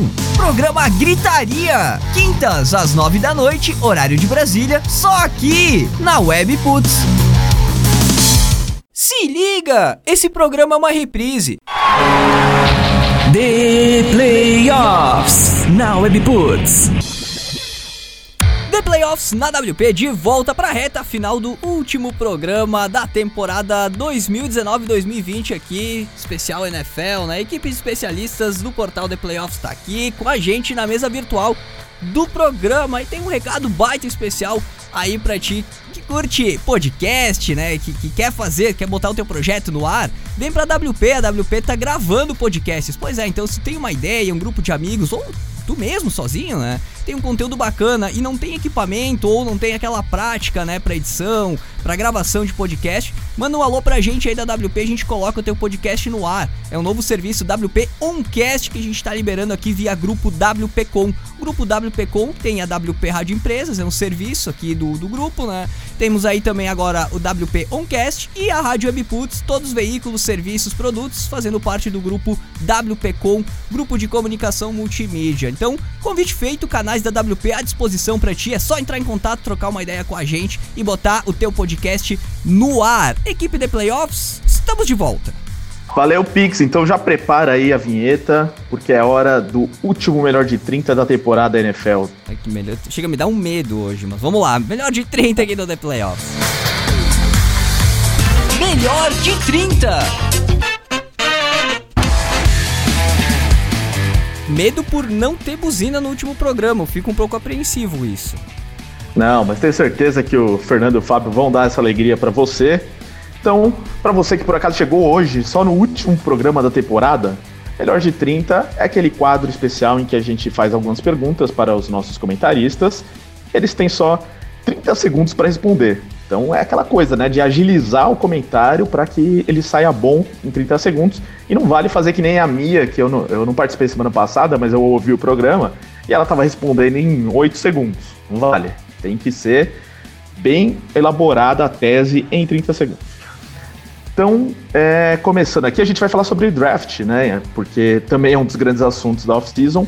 Inclusive, o USA na Rede, né? Que é o outro podcast da casa, vai focar bastante em draft durante as próximas semanas. Então, você que curte esse debate, né? Tem times que esperam o ano todo só pelo draft, né, Fábio? Por exemplo, o seu. Né? É a única ocasião que tu não perdeu um jogo, né? Exatamente, é. Às vezes perde, né? Perde, perde não um jogo, mas né, sai derrotado ali do draft. É, mas enfim, então vai ter bastante assunto lá no UFC na rede. Mas aqui a gente já vai antecipar um pouco. E aí eu vou querer falar sobre alguns prospectos, que vocês apresentem alguns prospectos para a nossa audiência. Então vou começar com o Fernando. É, eu quero, Fernando, que você, em 30 segundos, fale pra gente se você pudesse indicar um jogador para a posição de tight do draft, quem que você indicaria e por quê? 30 segundos, olha só que fácil. Só isso, bom. É, eu acho que não é uma classe de Tyrands tão, tão forte desse ano quanto, quanto já foi a dos outros anos, né? É, eu acho que é uma classe que é melhor para é, wide receiver do que para do que para então não me vem nenhum de cabeça aqui na primeira, no primeiro momento. Mas é, acho que um cara que veio, cresceu bastante no final da temporada foi o Tadios Moss, né, o filho do Randy Moss. Uh, começou a ganhar bastante espaço ali no esquema de LSU é um cara que deve crescer bastante, principalmente nessa época de combine. Então não é uma classe que tem talento espetacular.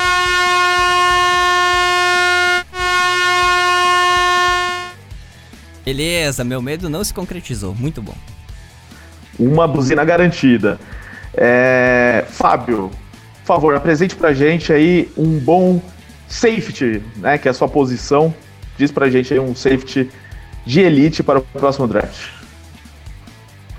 Olha, eu vou voltar para a mesma universidade que o Fernando citou e tem o Grant Delpit em LSU, que é um safety bastante completo e consegue, consegue cobrir qualquer tipo de jogador adversário. Ele tem bastante agressividade, tem um tackle bem interessante para um safety. Acho que ele pode chegar na liga e transformar o time que ele que ele entrar em automaticamente melhor. É um nome que eu indicaria assim para a posição de safety, provavelmente o segundo melhor defensive back da classe.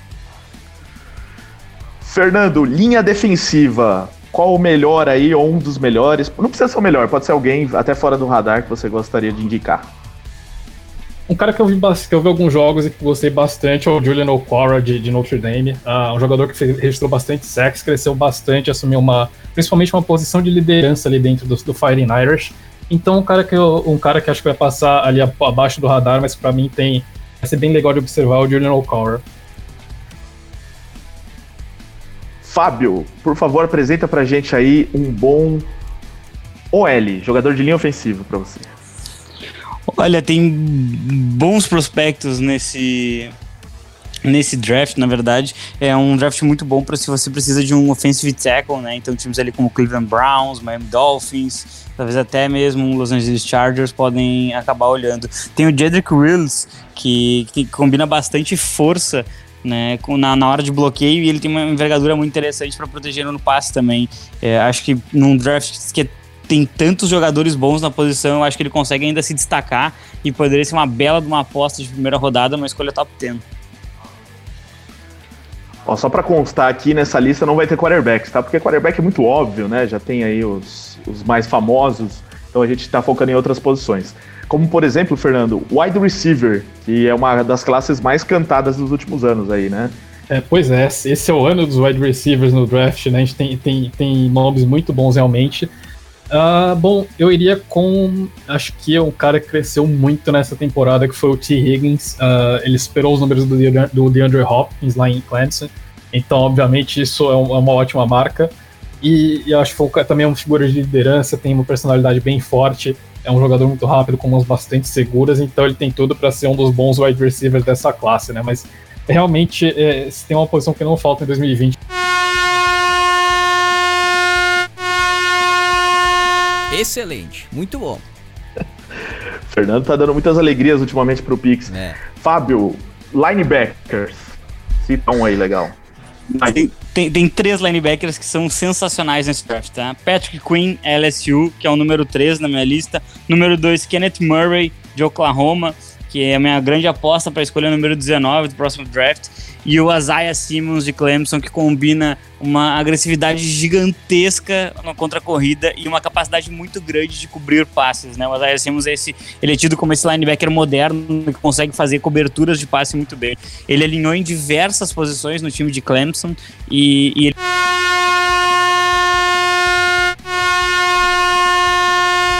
E, buzina no Fábio. Isso aí. Ah, me- eu Que me maravilha. emocionei com o Isaiah Simmons. Eu, eu sonho com ele no- nos Raiders, então eu me emocionei. Perdão, perdão. Isso, significa que ele não vai jogar nos Raiders, né? Com certeza, com Que é, o que, certeza. que é o que a gente comentava até fora do ar aqui. Fernando, é, os cornerbacks dessa classe, quem que você acha que é mais legal aí? Ou mais de um, né? Se quiser fazer que nem o Fábio, que falou uns 40. Bom, obviamente o número 1 um dessa classe é o Jeff Okura, que está sendo bastante cotado para para sair no top 5. É uma classe até uma classe bastante interessante pra, de cornerbacks, mas outro cara que cresceu bastante mais pro fim da temporada, que é o Trevon Diggs, né? É, o, ele é irmão do Stephon Diggs, para quem, quem notou a semelhança de, de nome. Um cara que cresceu bastante lá em, em- lá em Alabama. ah, é, ele conseguiu ganhar bastante destaque na temporada, então acho que o, o Trevon Diggs pode, pode, pode se juntar ao irmão aí na NFL. Pra fechar, sobrou aqui o running back pro Fábio. Ele até já citou alguns durante o programa, mas eu quero que você fale um outro que não foi citado, Fábio. Nossa, outro que não foi citado, o. Eu falei no. Falei no Deandre Swift e falei no J.K. Dobbins, correto? Isso. É, Travis Etienne volta para Clemson, Fernando? Isso volta. Volta. É, então aí, aí, aí tu tira bastante. Bom, tem o, tem o Taylor, né? Que foi um dos candidatos ao, ao Heisman Trophy, é, running back de Wisconsin. Teve uma temporada realmente muito explosiva. E ele é um running back também nesse conceito mais moderno de conseguir receber passes e, e- e correr com a bola. Ele pode ser muito explosivo.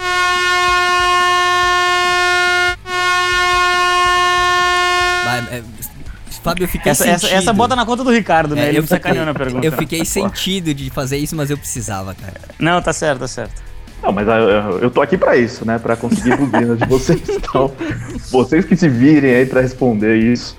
Mas é isso aí, né? O Fábio já tinha indicado alguns running backs, agora indicou mais um. E o legal de running back é que às vezes tem um que sai na sétima rodada e que o cara é sensacional, ou que não é nem draftado, né? Tipo o Philip Lindsay recentemente. Então sempre tem bons nomes aí fora do radar. Aliás, Ricardo, só, só acrescentando uma das minhas respostas aí, que agora que o Fábio falou de Wisconsin, lembrei de um nome que eu gosto bastante na posição de wide receiver, que acho que passou bastante batido, que é o Quintus Cephas de, de Wisconsin, né? Ele teve, teve alguns problemas extra-campo, perdeu uma temporada, mas voltou para o Wisconsin do ano passado e conseguiu quase mil jardas, tendo o Jack Cohen como quarterback, o que não é uma das tarefas mais fáceis. Então acho que é um cara que passou bastante batido, mas que é um, é um nome que eu gosto bastante dele desde a temporada de, de, de freshman dele lá, lá em Wisconsin. Acho que é um nome interessante. Resolvendo esses problemas extra-campo, acho que ele tem bastante talento para jogar na NFL. Aproveitando a quebra de precedente aqui do nosso querido Fernando, queria fazer uma menção honrosa a Derrick Brown, defensive tackle de Auburn, que é um verdadeiro animal e um dos melhores jogadores favoritos de todo esse draft que vai ter em 2020. É, se qual- qualquer time que esteja precisando de um defensive tackle, esse jogador ele tem talento de top 5 na liga e talvez ele não saia tão alto porque tem uma corrida por quarterback, tem Chase Young e, e o Kuda. Então eu acho que esse jogador ele pode impactar violentamente a NFL logo desde o seu primeiro ano. Ah, já abrindo até o melhor, o Fact the Playoffs agora, com uma pergunta de mim mesmo. O Rodrigo Blankenship, lá do, de Georgia, que é meio brasileiro, ele, pelo que eu vi, ele é elegível, não para o draft em si, né? Porque kicker dificilmente ele é eleito, a não ser que ele seja. uh, que o Tampa Bay Buccaneers precise de algum. Mas, e o- os próprios Raiders, né, uma vez, selecionaram o. o Sebastian o- Janikowski. Uma vez não, no- na vez que inclusive tinha Tom Brady disponível quando eles selecionaram Exatamente. o Janikowski na primeira rodada. O, mas é, ele, é- ele tá elegível? Vocês acham que ele tem futuro aí na NFL? Ah, eu não sei se o Blankenship tá elegível, mas futuro ele tem. tem sido, é, é um dos kickers mais consistentes do college nos últimos anos. Ele não tem uma perna é, muito forte, mas é um kicker que é bastante consistente, é um homem de confiança lá pro Georgia. Né? Ele teve, teve um escorregão nessa temporada que ele acabou custando uma vitória para Georgia ali contra South Carolina. foi a, a única derrota que Georgia teve na fase regular antes de perder a final da SEC para para LSU. Mas é, tem, tem um dos kickers mais consistentes aí do, do college football nos últimos anos. Então, uh, embora não seja, acho que não seja um prospecto de draft, mas acho que o Blankenship tem sim espaço como free agent eu não, não estranharia de vê-lo como titular. Agora, só confirmando a, a elegibilidade, ele é um. Ele não, ele volta para Georgia esse ano, eu acho. Ou não? Ele é um senior, se não me engano. Ah, ele é senior, verdade. É, então não, ele tá, tá é. elegível. é, ele é. é um senior. Ele, ele vai pro draft, provavelmente ele não vai ser draftado. Mas, mas ele tem qualidade sim. Ele me lembra bastante até o Carlos Santos, né? Ele, ele é muito seguro nesses chutes de, de 40 jardas, ele erra pouquíssimo desses. Só que você esperar que ele resolva um jogo no chute de 55, provavelmente não vai acontecer. É, ele foge um pouco daquela coisa do college kickers, né? Que a gente sempre brinca. Um cara que costuma acertar, tem um bom desempenho. Eu não sei nem se ele fala português, para falar a verdade, né? Mas eu sei que ele é meio brasileiro. É, agora, uma outra pergunta aqui do FAC The Playoffs, só que pro Pix. Que, tá aí, Pix? Eu tô aqui. Porque você prometeu falar do show do Super Bowl. Queria suas impressões, o que, que você achou? Pois é. Uh, se comparado ao do ano passado, foi um Rock in Rio, né? Muito melhor do que o do ano passado do Maroon 5. Melhor. Muito melhor, muito melhor. A produção dele foi espetacular. Uh, só eu não curto, não curto, mas já é tradição no Super Bowl, o playback na, nas vozes, né? Ah, sim. Isso eu não curto, acho que tira um pouco da magia da coisa, mas enfim, depois do episódio Timberlake uh, Janet Jackson, a gente teve esse essa cultura né, do playback adotada aí pro Super Bowl. Mas assim, de modo geral, espetacular, assim, um, show. Ei, toca a buzina, toca a buzina, já foi mais 30 segundos. Ah tá, foi mal, desculpa. não, mas essa valia pro FAQ de playoffs, então não precisa de buzina. Ah, Pode completar, Putz. Não, mas era isso. De um modo geral, assim, eu achei o show muito bom. Se comparado ao do ano passado, foi espetacular. Uh, tomara que. Eu só achei que também a NFL poderia casar por, tá, por a, a, final, por o Super Bowl ter acontecido no Hard Rock Stadium. Poderia ter um show de rock, né? Trazer um ACDC, uh, ah, um, pode até ser um Guns N' Roses ou, uh, sei lá, um Rolling Stones, alguém assim do hard rock para casar com a coisa toda. Mas a gente sabe, né, que é questão de pop, de momento musical nos Estados Unidos e tudo mais. Achei muito bom, ainda mais a, o, a casada que eles fizeram aí, Shakira e J-Lo, foi espetacular. É, as duas combinaram muito bem ali, muito foi bem, um... Muito bem. Mesmo não gostando da, da, da, Se você não gosta, né, tipo, o Fábio não gosta desses ritmos, nem delas, né, ele prefere... Aí vai mais. começar... Vai a Kelly Key... Cara, prefere eu não falei nada. E, enfim, mas aí, mesmo assim, as duas, pô, uma com 43, outra com 50 anos, é. dando um baile lá, né, no Super Bowl, sensacional. Olha lá, ó. Fábio já dançando nesse momento. mas voltando agora às, às coisas sérias aqui do programa, a gente perguntou lá no Twitter é, sobre aquela última questão levantada no primeiro bloco qual time pode mudar de patamar com apenas um jogador na próxima temporada? A gente recebeu todo tipo de pergunta aqui, eh, todo tipo de resposta, perdão. O Wagner Reis falou aqui que o Dallas Cowboys com um Tyrande seria faria diferença. Aí o, o Matheus McAferry falou aqui dos Patriots com Tyrande, ele citou o Travis Kelsey, só que aí é que a pergunta que foi feita no Twitter não citou que tem que ser um free agent. Kelsey não vai ser free agent em Kansas City, mas com certeza Seria um grande acréscimo. Aí teve alguns mais fanfarrões, né? Tipo, o Pedro Migão, ele resolveu falar aqui de NBA. Ele falou, serve dono? Porque aí seria o New York Knicks trocando de dono. É, poderia servir em outras franquias da NFL também, né? Trocando de dono. É, aí o, o, Lucas CRF, né? Flamenguista, lógico, ele respondeu aqui. Eu li mudar de patamar, então seria o Bruno Henrique, o, o de wide receiver. O Bruno, o Bruno Henrique fez essa piadinha aí durante o ano passado de mudar de patamar, ficou usando esse termo algumas vezes nas entrevistas. O Rafael Alfaia respondeu aqui que Colts e Broncos com um quarterback decente mudariam também de patamar. Deixa eu ver o que mais tem aqui no Twitter, porque a Thalita mandou um trilhão de coisas. É, o Wagner Reis, que a gente já citou aqui, pedindo um abraço, né? Tá assistindo, uh, ouvindo o programa, perdão, ao vivo. É, o Marlon Munhoz, ele disse aqui sobre o Mahomes, ele comentou sobre o Mahomes ter sido MVP. Ele disse que o Mahomes foi o general, Podemos elogiar a defesa, mas a defesa cresceu no momento que o Mahomes cresceu, não o contrário. Até porque a defesa dos Chiefs é uma mãe. Então ele concordando com o Mahomes. É, o, o, Rafael Alfaia ele também é, dá, manda um, um, elogio aqui para mim a Mastrocolo, porque ela foi a única, segundo ele, que apostou nos Chiefs semana passada. Foi isso mesmo, pessoal? Não lembro. Verdade. Foi a única, tá vendo só? É, então, e aí tem os cornetas, né? Por exemplo, o é, eu perdi o nome do rapaz aqui, mas ele tá falando. Aqui, ó. Peguei. O Bruninho. O, os Chiefs calaram a boca dos, pro, dos comentaristas do podcast do The Playoffs. Tem que respeitar a Chiefs Kingdom. Então, né? Mas, Bruno, é meio difícil adivinhar, né? Os, os resultados. Tem dois grandes adversários. A gente tenta acertar aqui, mas não é, não é sempre que a gente vai acertar. A Mia acertou, por exemplo. É, e essa daqui é engraçada porque a, a Thalita mandou aqui, do Rodrigo no Twitter, ele mandou durante o jogo, né? Então ele tava naquele calor do, do momento. Então ele falou assim: galerinha do The Playoffs, quero ouvir o programa de vocês, porque todo mundo vai ter que se desculpar com o menino Jimmy G. Ele está indo muito bem e o Magic Mahomes está decepcionando. Isso ele mandou no domingo às 11h17. Então talvez tenha sido ali naquele momento da segunda interceptação. antes né? do jogo virar.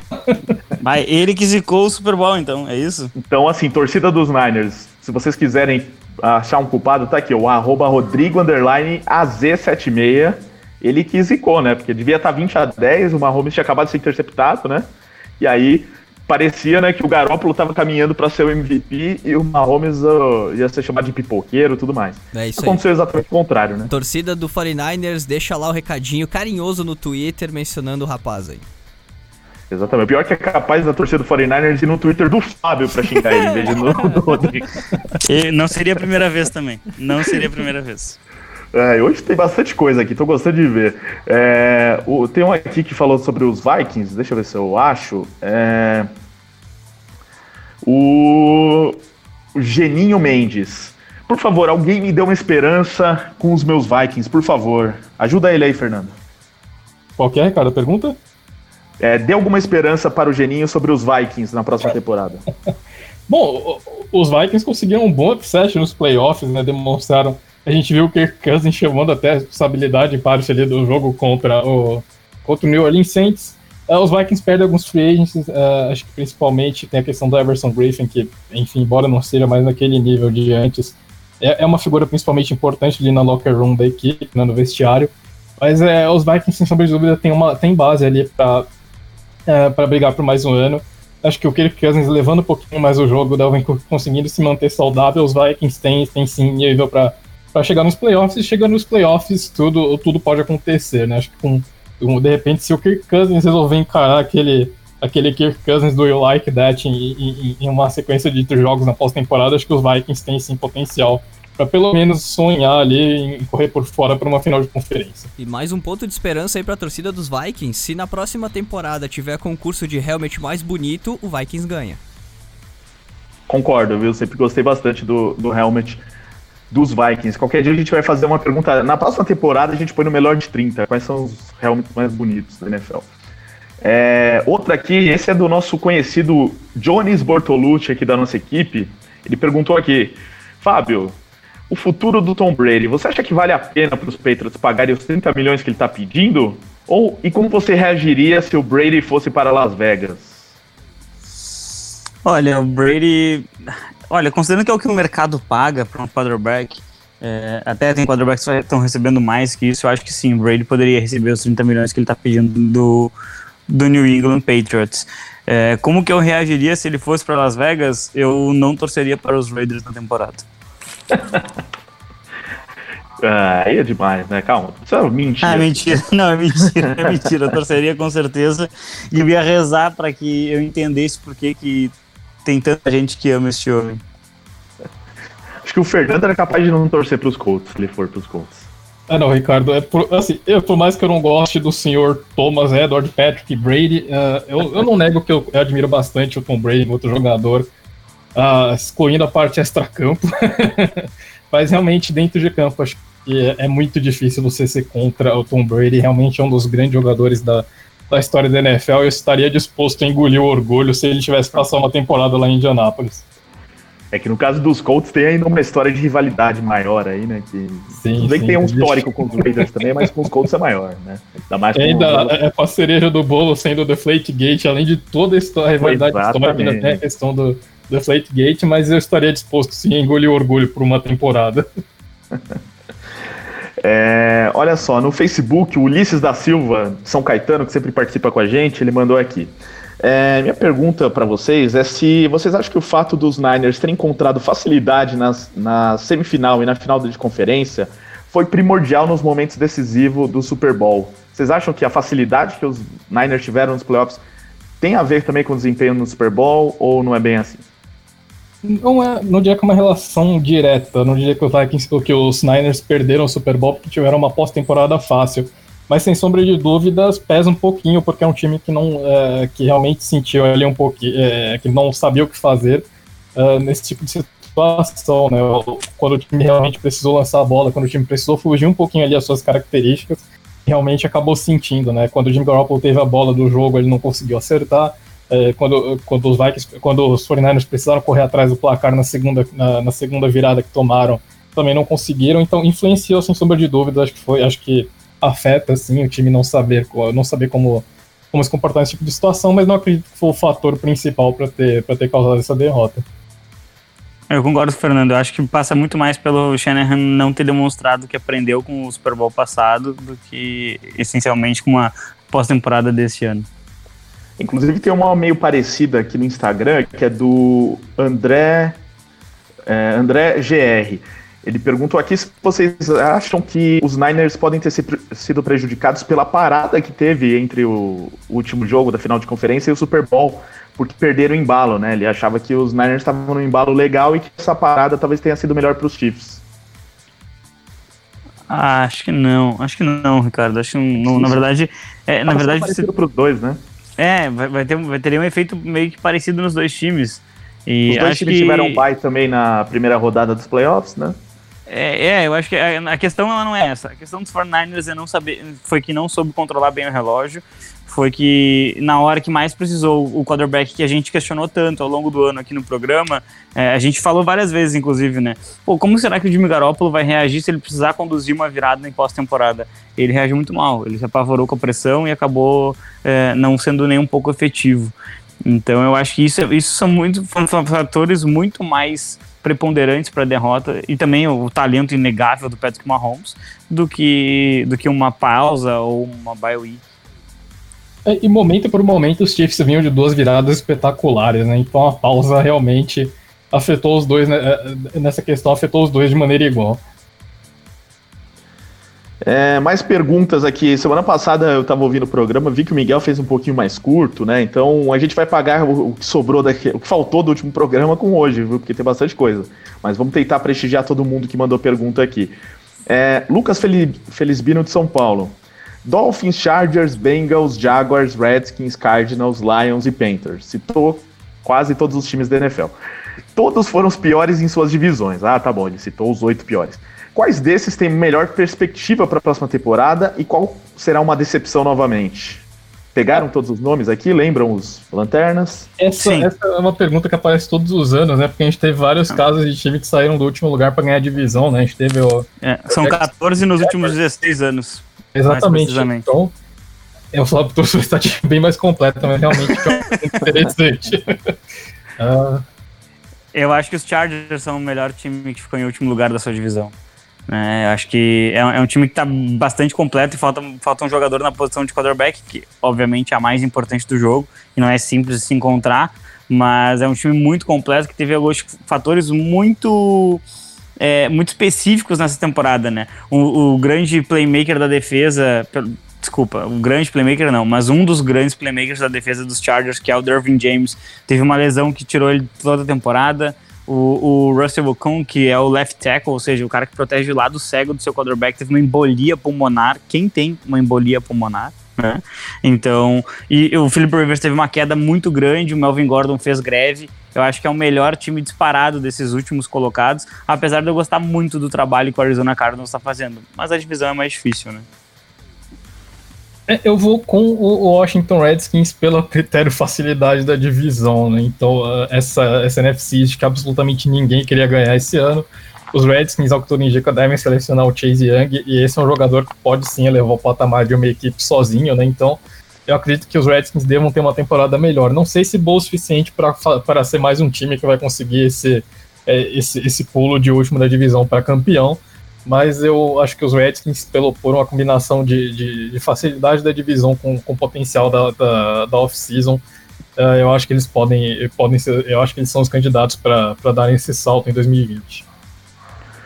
Ó, tem dois caras aqui, o JV Mantovani no Instagram e o Wagner Reis no WhatsApp, que perguntam aqui sobre XFL. Se a gente vai acompanhar, se né, tem alguma coisa legal para falar, vocês vão ver XFL ou vão, vão deixar de lado? Aí vai que termina no meio do caminho, que nem a, a outra liga do ano passado lá, né, a AAF. Olha, Ricardo, eu, eu pretendo olhar alguma coisa, ver como é que estão. Como é que Já começa nesse final de semana, inclusive. Né? É, eu, eu, pretendo dar uma olhada, tem alguns jogadores até bem conhecidos ali, tem jogadores que foram draftados na liga há pouco tempo, como, como, como Connor Cook, tem o Landry Jones, se eu não me engano, é quarterback. E tem, tem o Callaway, tem, tem alguns jogadores bem conhecidos, na verdade, do tempo deles de NFL. Uh, de repente, pode, se for uma liga que, for, que, seja levada a sério, ela pode ser, ser divertida e, e, meio que amenizar um pouco a nossa saudade. Mas a minha expectativa, bem honesta, é que sejam jogos de pré-temporada da NFL, basicamente. É, eu não, não, tenho todo esse interesse em acompanhar a XFL, acho que de repente vale para ver um jogo ou outro ali, como o Fábio falou é interessante a gente observar alguns nomes, né? De repente, algum deles, algum nome de algum desses times, com todos, em geral, seus jogadores com passagem pela NFL, pode, pode acabar chamando atenção para compor uma. para de repente voltar para a liga, mas é, é, não, não vou acompanhar com esse afinco todo. fico, fico mais no aguardo pela volta do college em agosto. Ô, Fábio, você que gosta muito dos Broncos, responde aqui para o Neto do Rio de Janeiro. Os Broncos fizeram uma, uma temporada decepcionante? E o que esperar deles na próxima? os Broncos tiveram um início de temporada decepcionante, porque eles tinham eles têm um, um, uma das melhores mentalidades defensivas da liga e passaram 4, 5 semanas sem conseguir registrar um sec. Né? Mas uh, o Joe Flacco era o quarterback, né? Isso é um problema realmente muito grande para qualquer franquia no ano de 2019. E então eu acredito que o, que o Broncos ele o Broncos é a grande ameaça hoje para mim, o Broncos é a grande ameaça para o Kansas City Chiefs campeão, né, o atual campeão, uh, dentro da sua divisão. Porque é um time que tem um recebedor em ascensão, é um time que tem uma defesa muito forte, o Bradley Chubb vai voltar de lesão, o Vic Fangio ele consegue extrair de jogadores que você não espera muita coisa, ele consegue extrair grandes atuações, principalmente na defesa. Então, se eles conseguirem corrigir um pouquinho ali a, a linha ofensiva e dar um novo recebedor, que deve vir na escolha número 15, é, eu acredito sinceramente que o Denver Broncos pode voltar aos seus melhores tempos. E um, uma nota muito ruim em relação aos Broncos é que eles conseguiram fechar a terceira temporada seguida é, com mais derrotas do que vitórias. Isso não acontecia desde a década de 60, se eu não me engano. Olha, acho que é a primeira vez que o Fábio faz algum elogio aos Broncos aqui, né? Então, parabéns, Fábio, tá finalmente. eu tento ser justo, elogiando. mas é que nos últimos dois anos não tem muito que elogiar, né? Então, faz parte. Ô, ô, Fernando, falando em times que não tem muito como elogiar, o, o Alexandro do WhatsApp ele pergunta aqui: será que os Bengals têm, vão draftar mesmo o Joey Burrow ou dá para pensar neles fazendo alguma coisa diferente? Ah, é, é, os Bengals estão numa posição raríssima que é poder mudar a franquia com um jogador, né? E o Burrow tem muito desse perfil, né? É, será que vão fazer bobagem lá e resolver trocar essa escolha, algo do tipo? Olha, certo, se isso acontecer, veremos revoltas populares lá em Cincinnati, né? Porque o time já está contendo com a, a cidade já está contendo com a volta aí do, do, do filho pródigo, né? Uh, o Burrow terá essa chance de liderar um ataque lá em Ohio, coisa que não aconteceu no college, então acho que é um objetivo pessoal dele. Uh, nesse último ano, o Burrow também ganhou, ganhou bastante, uh, bastante notoriedade com toda aquela campanha que ele fez sobre, uh, sobre as causas sociais na cidade dele, né? Athens, Athens que é ali nas proximidades. Então, é, é, é, ele tem uma identificação muito grande com o estado de Ohio também. Então, tem esse fator extra-campo que pesa muito, além de toda a qualidade que ele demonstrou nessa, nessa temporada. Então, acho que seria um erro gigantesco do Cincinnati Bengals passar nessa escolha. E, e eu acho que o peso de, de, passar nessa escolha, a não sei que ele recebam, sei lá, umas umas 20 escolhas de primeira rodada, mas caso contrário, uh, não sei que seja uma troca tão absurda quanto essa, eu não vejo motivo algum para os Bengals darem um trade down, né? Então, uh, o Joe Burrow está basicamente destinado aí para Cincinnati. E, de novo, é uma chance única que uma franquia que vem tendo mais fracassos do que sucessos ao longo aí das últimas, das últimas três décadas é, é, atingir esse outro patamar, né? Então, é, realmente não, não vale a pena passar o Joe Burrow. Fica o recado aí pra galera em Cincinnati, hein? O Vladimir de Belo Horizonte. Kansas City tem potencial para a uma vez que é incrível e tem um que é incrível e extremamente jovem. Falando de no primeiro bloco e acho que que dá para duvidar muito disso. É, Fábio, o Rafa Cafartio pergunta aqui: o que você espera da off-season dos Giants? Olha, é, é complicado. Até é, um quarterback, né? Pelo é, é, um pouco complicado, na verdade, falar dos Giants, mas eu acho que uma das apostas que eu faria é que talvez eles troquem o seu left tackle titular. Nate Solder acabou sendo uma, uma decepção saído lá de, de, New England. E acho que o time se arrepende um pouco do contrato que deu. É, possível sim que eles mudem de, de left tackle. E eu acredito que, o, que os Giants eles vão seguir nesse processo de rebuild e eles têm que aproveitar porque eles têm um fenômeno na, como running back, então eles precisam dar um pouco mais de armas para que esse ataque se desenvolva. É, infelizmente, eles também têm muitas carências defensivas. Eu, eu gostaria de ver o New York Giants sendo bem agressivo no período de free adicionando um ou dois titulares. E, e, ele tem que acertar no draft, tem que pegar um jogador que, que vale a pena. Né? Eles passaram esse ano de Josh Allen pelo Daniel Jones. Tudo bem que seja ele é o, o quarterback que você acredita para sua franquia, mas muito provavelmente o Daniel Jones estaria disponível uh, na escolha 17, que também era deles. E, então, assim, o time precisa encontrar um pass rush de qualidade e, e precisa melhorar a linha ofensiva. É, fechando aqui o que rolou no Instagram, né, e também todas as participações, para citar aqui o Greg Bernardo, que pergunta aqui se os Patriots têm time para bater os Chiefs na próxima temporada. É difícil, né, Greg? Porque ainda a gente nem sabe que Patriots teremos, se o Tom Brady fica, enfim, são muitas mudanças ainda antes da gente poder opinar sobre isso. O Lugão 23. Quais jogadores podem ser trocados? Vários, Lugão. Falamos vários aqui no primeiro bloco. Então dá uma olhada depois no programa em versão podcast, que a gente vai te atualizar com alguns nomes no primeiro bloco. Assim como o Flávio CLS, que perguntou também quais são os free agents que podem mais surpreender.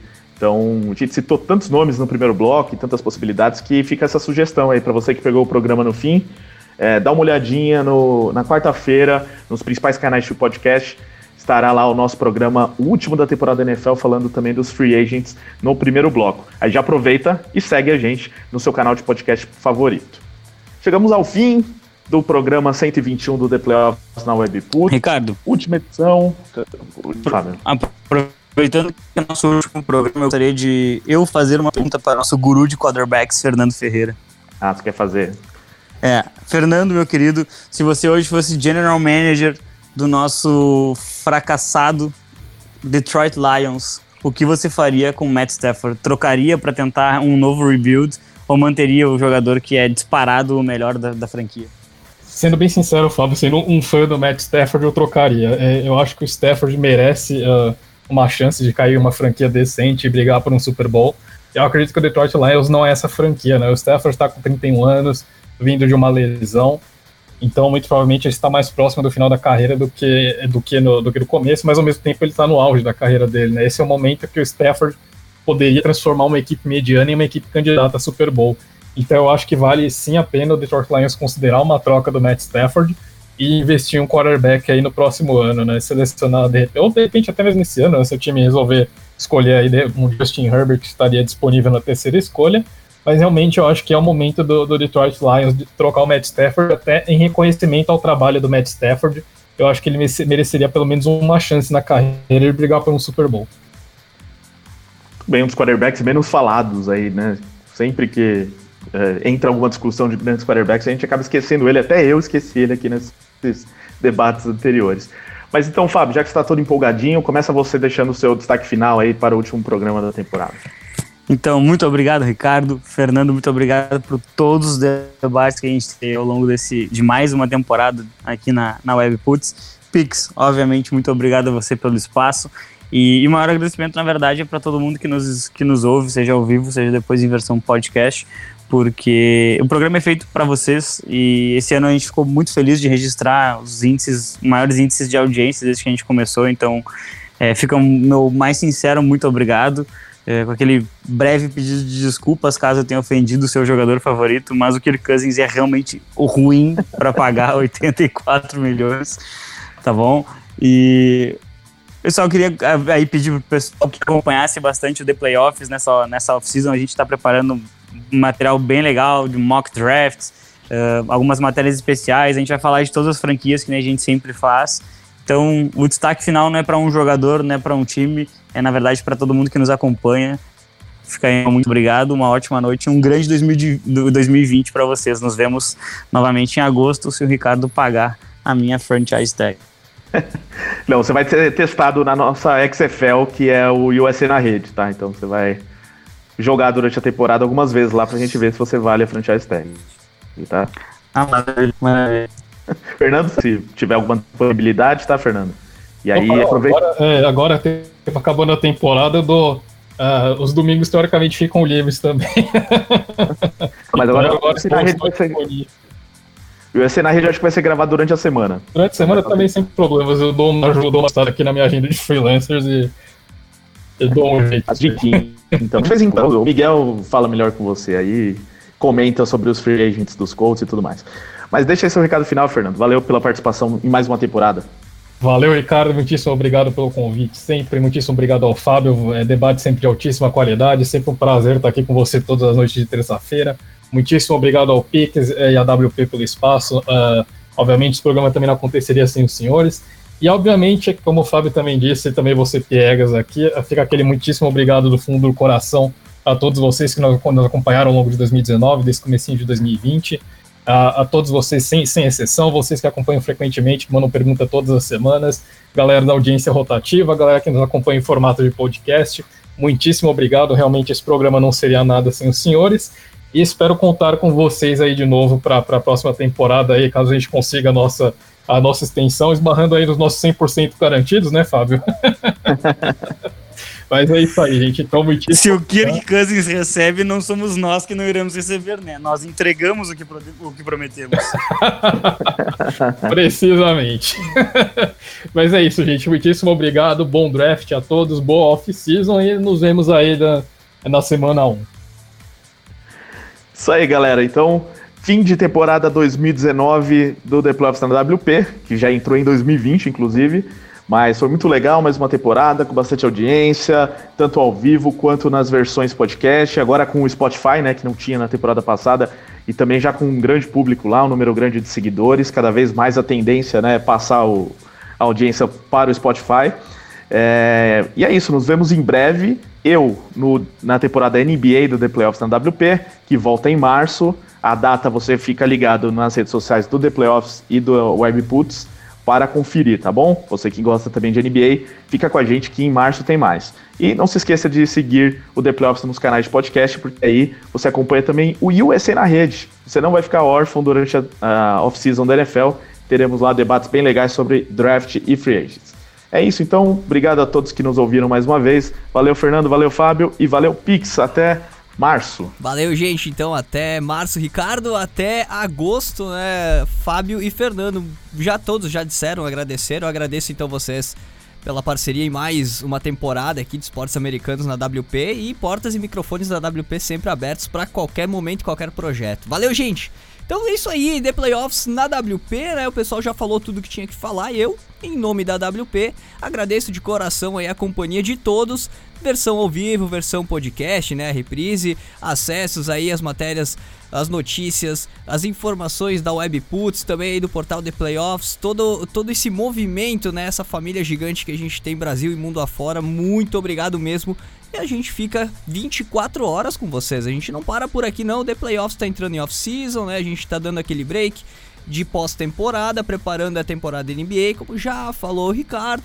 Mas a música, o trabalho continua aqui na Webputs. O programa Gritaria te traz aí todas as notícias da música, né, os principais destaques, também te mostra vários e vários artistas independentes aqui da cena do Rio Grande do Sul e também do Brasil todo, inclusive tem uma baita parceria com uma web rádio de Brasília. A gente vai lançar detalhes nessa semana nas redes da WP e também no site webputs.com.br. Então tu que curte música independente, bom rock and roll, é, uh, notícias, fatos importantes, curiosidades do mundo da música, assim como dos esportes, né? A gente te traz tudinho, tudinho. Redes da WP sempre aí contigo, né? Rádio Webputs, Twitter, Instagram, Facebook. Canal da WP no YouTube Webputs TV, é só te inscrever e assinar lá, né? Ativar as notificações.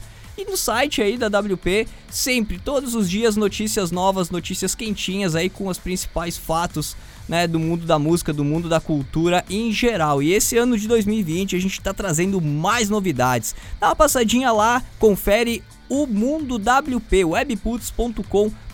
Baixa o app da rádio aí no teu smartphone, né, no teu Android. E se tu tiver aí um, um outro sistema operacional, né, se tiver um iPhone com, com sistema iOS ou um, um aparelho aí com Windows Phone, enfim, é só acessar a WP, o site webputs.com.br do teu navegador mobile de preferência, dar o play e acompanhar a nossa programação. E lá né, nas redes, no site, todas as notícias para ti que tiver aqui. Dá uma escapadinha, enfim, né? A gente te deixa por dentro de tudo, é só acompanhar os canais. Picles WP sou eu, muito obrigado mais uma vez. Fiquem agora com a programação do Engrossou o Caldo aqui na WP, o peso, né? A parte pesada da noite aqui da Webputs. E logo na sequência, a Madruga WP pra ti que sofre de insônia, tua companhia musical aqui é Webputs. Valeu, gente, então a gente vamos se falando aí pelas redes, né? Um grande abraço, continuem participando da programação, fazemos isso para vocês. Valeu, gente, então até mais. Programa de playoffs. Terças às nove da noite, horário de Brasília, só aqui na Web Puts.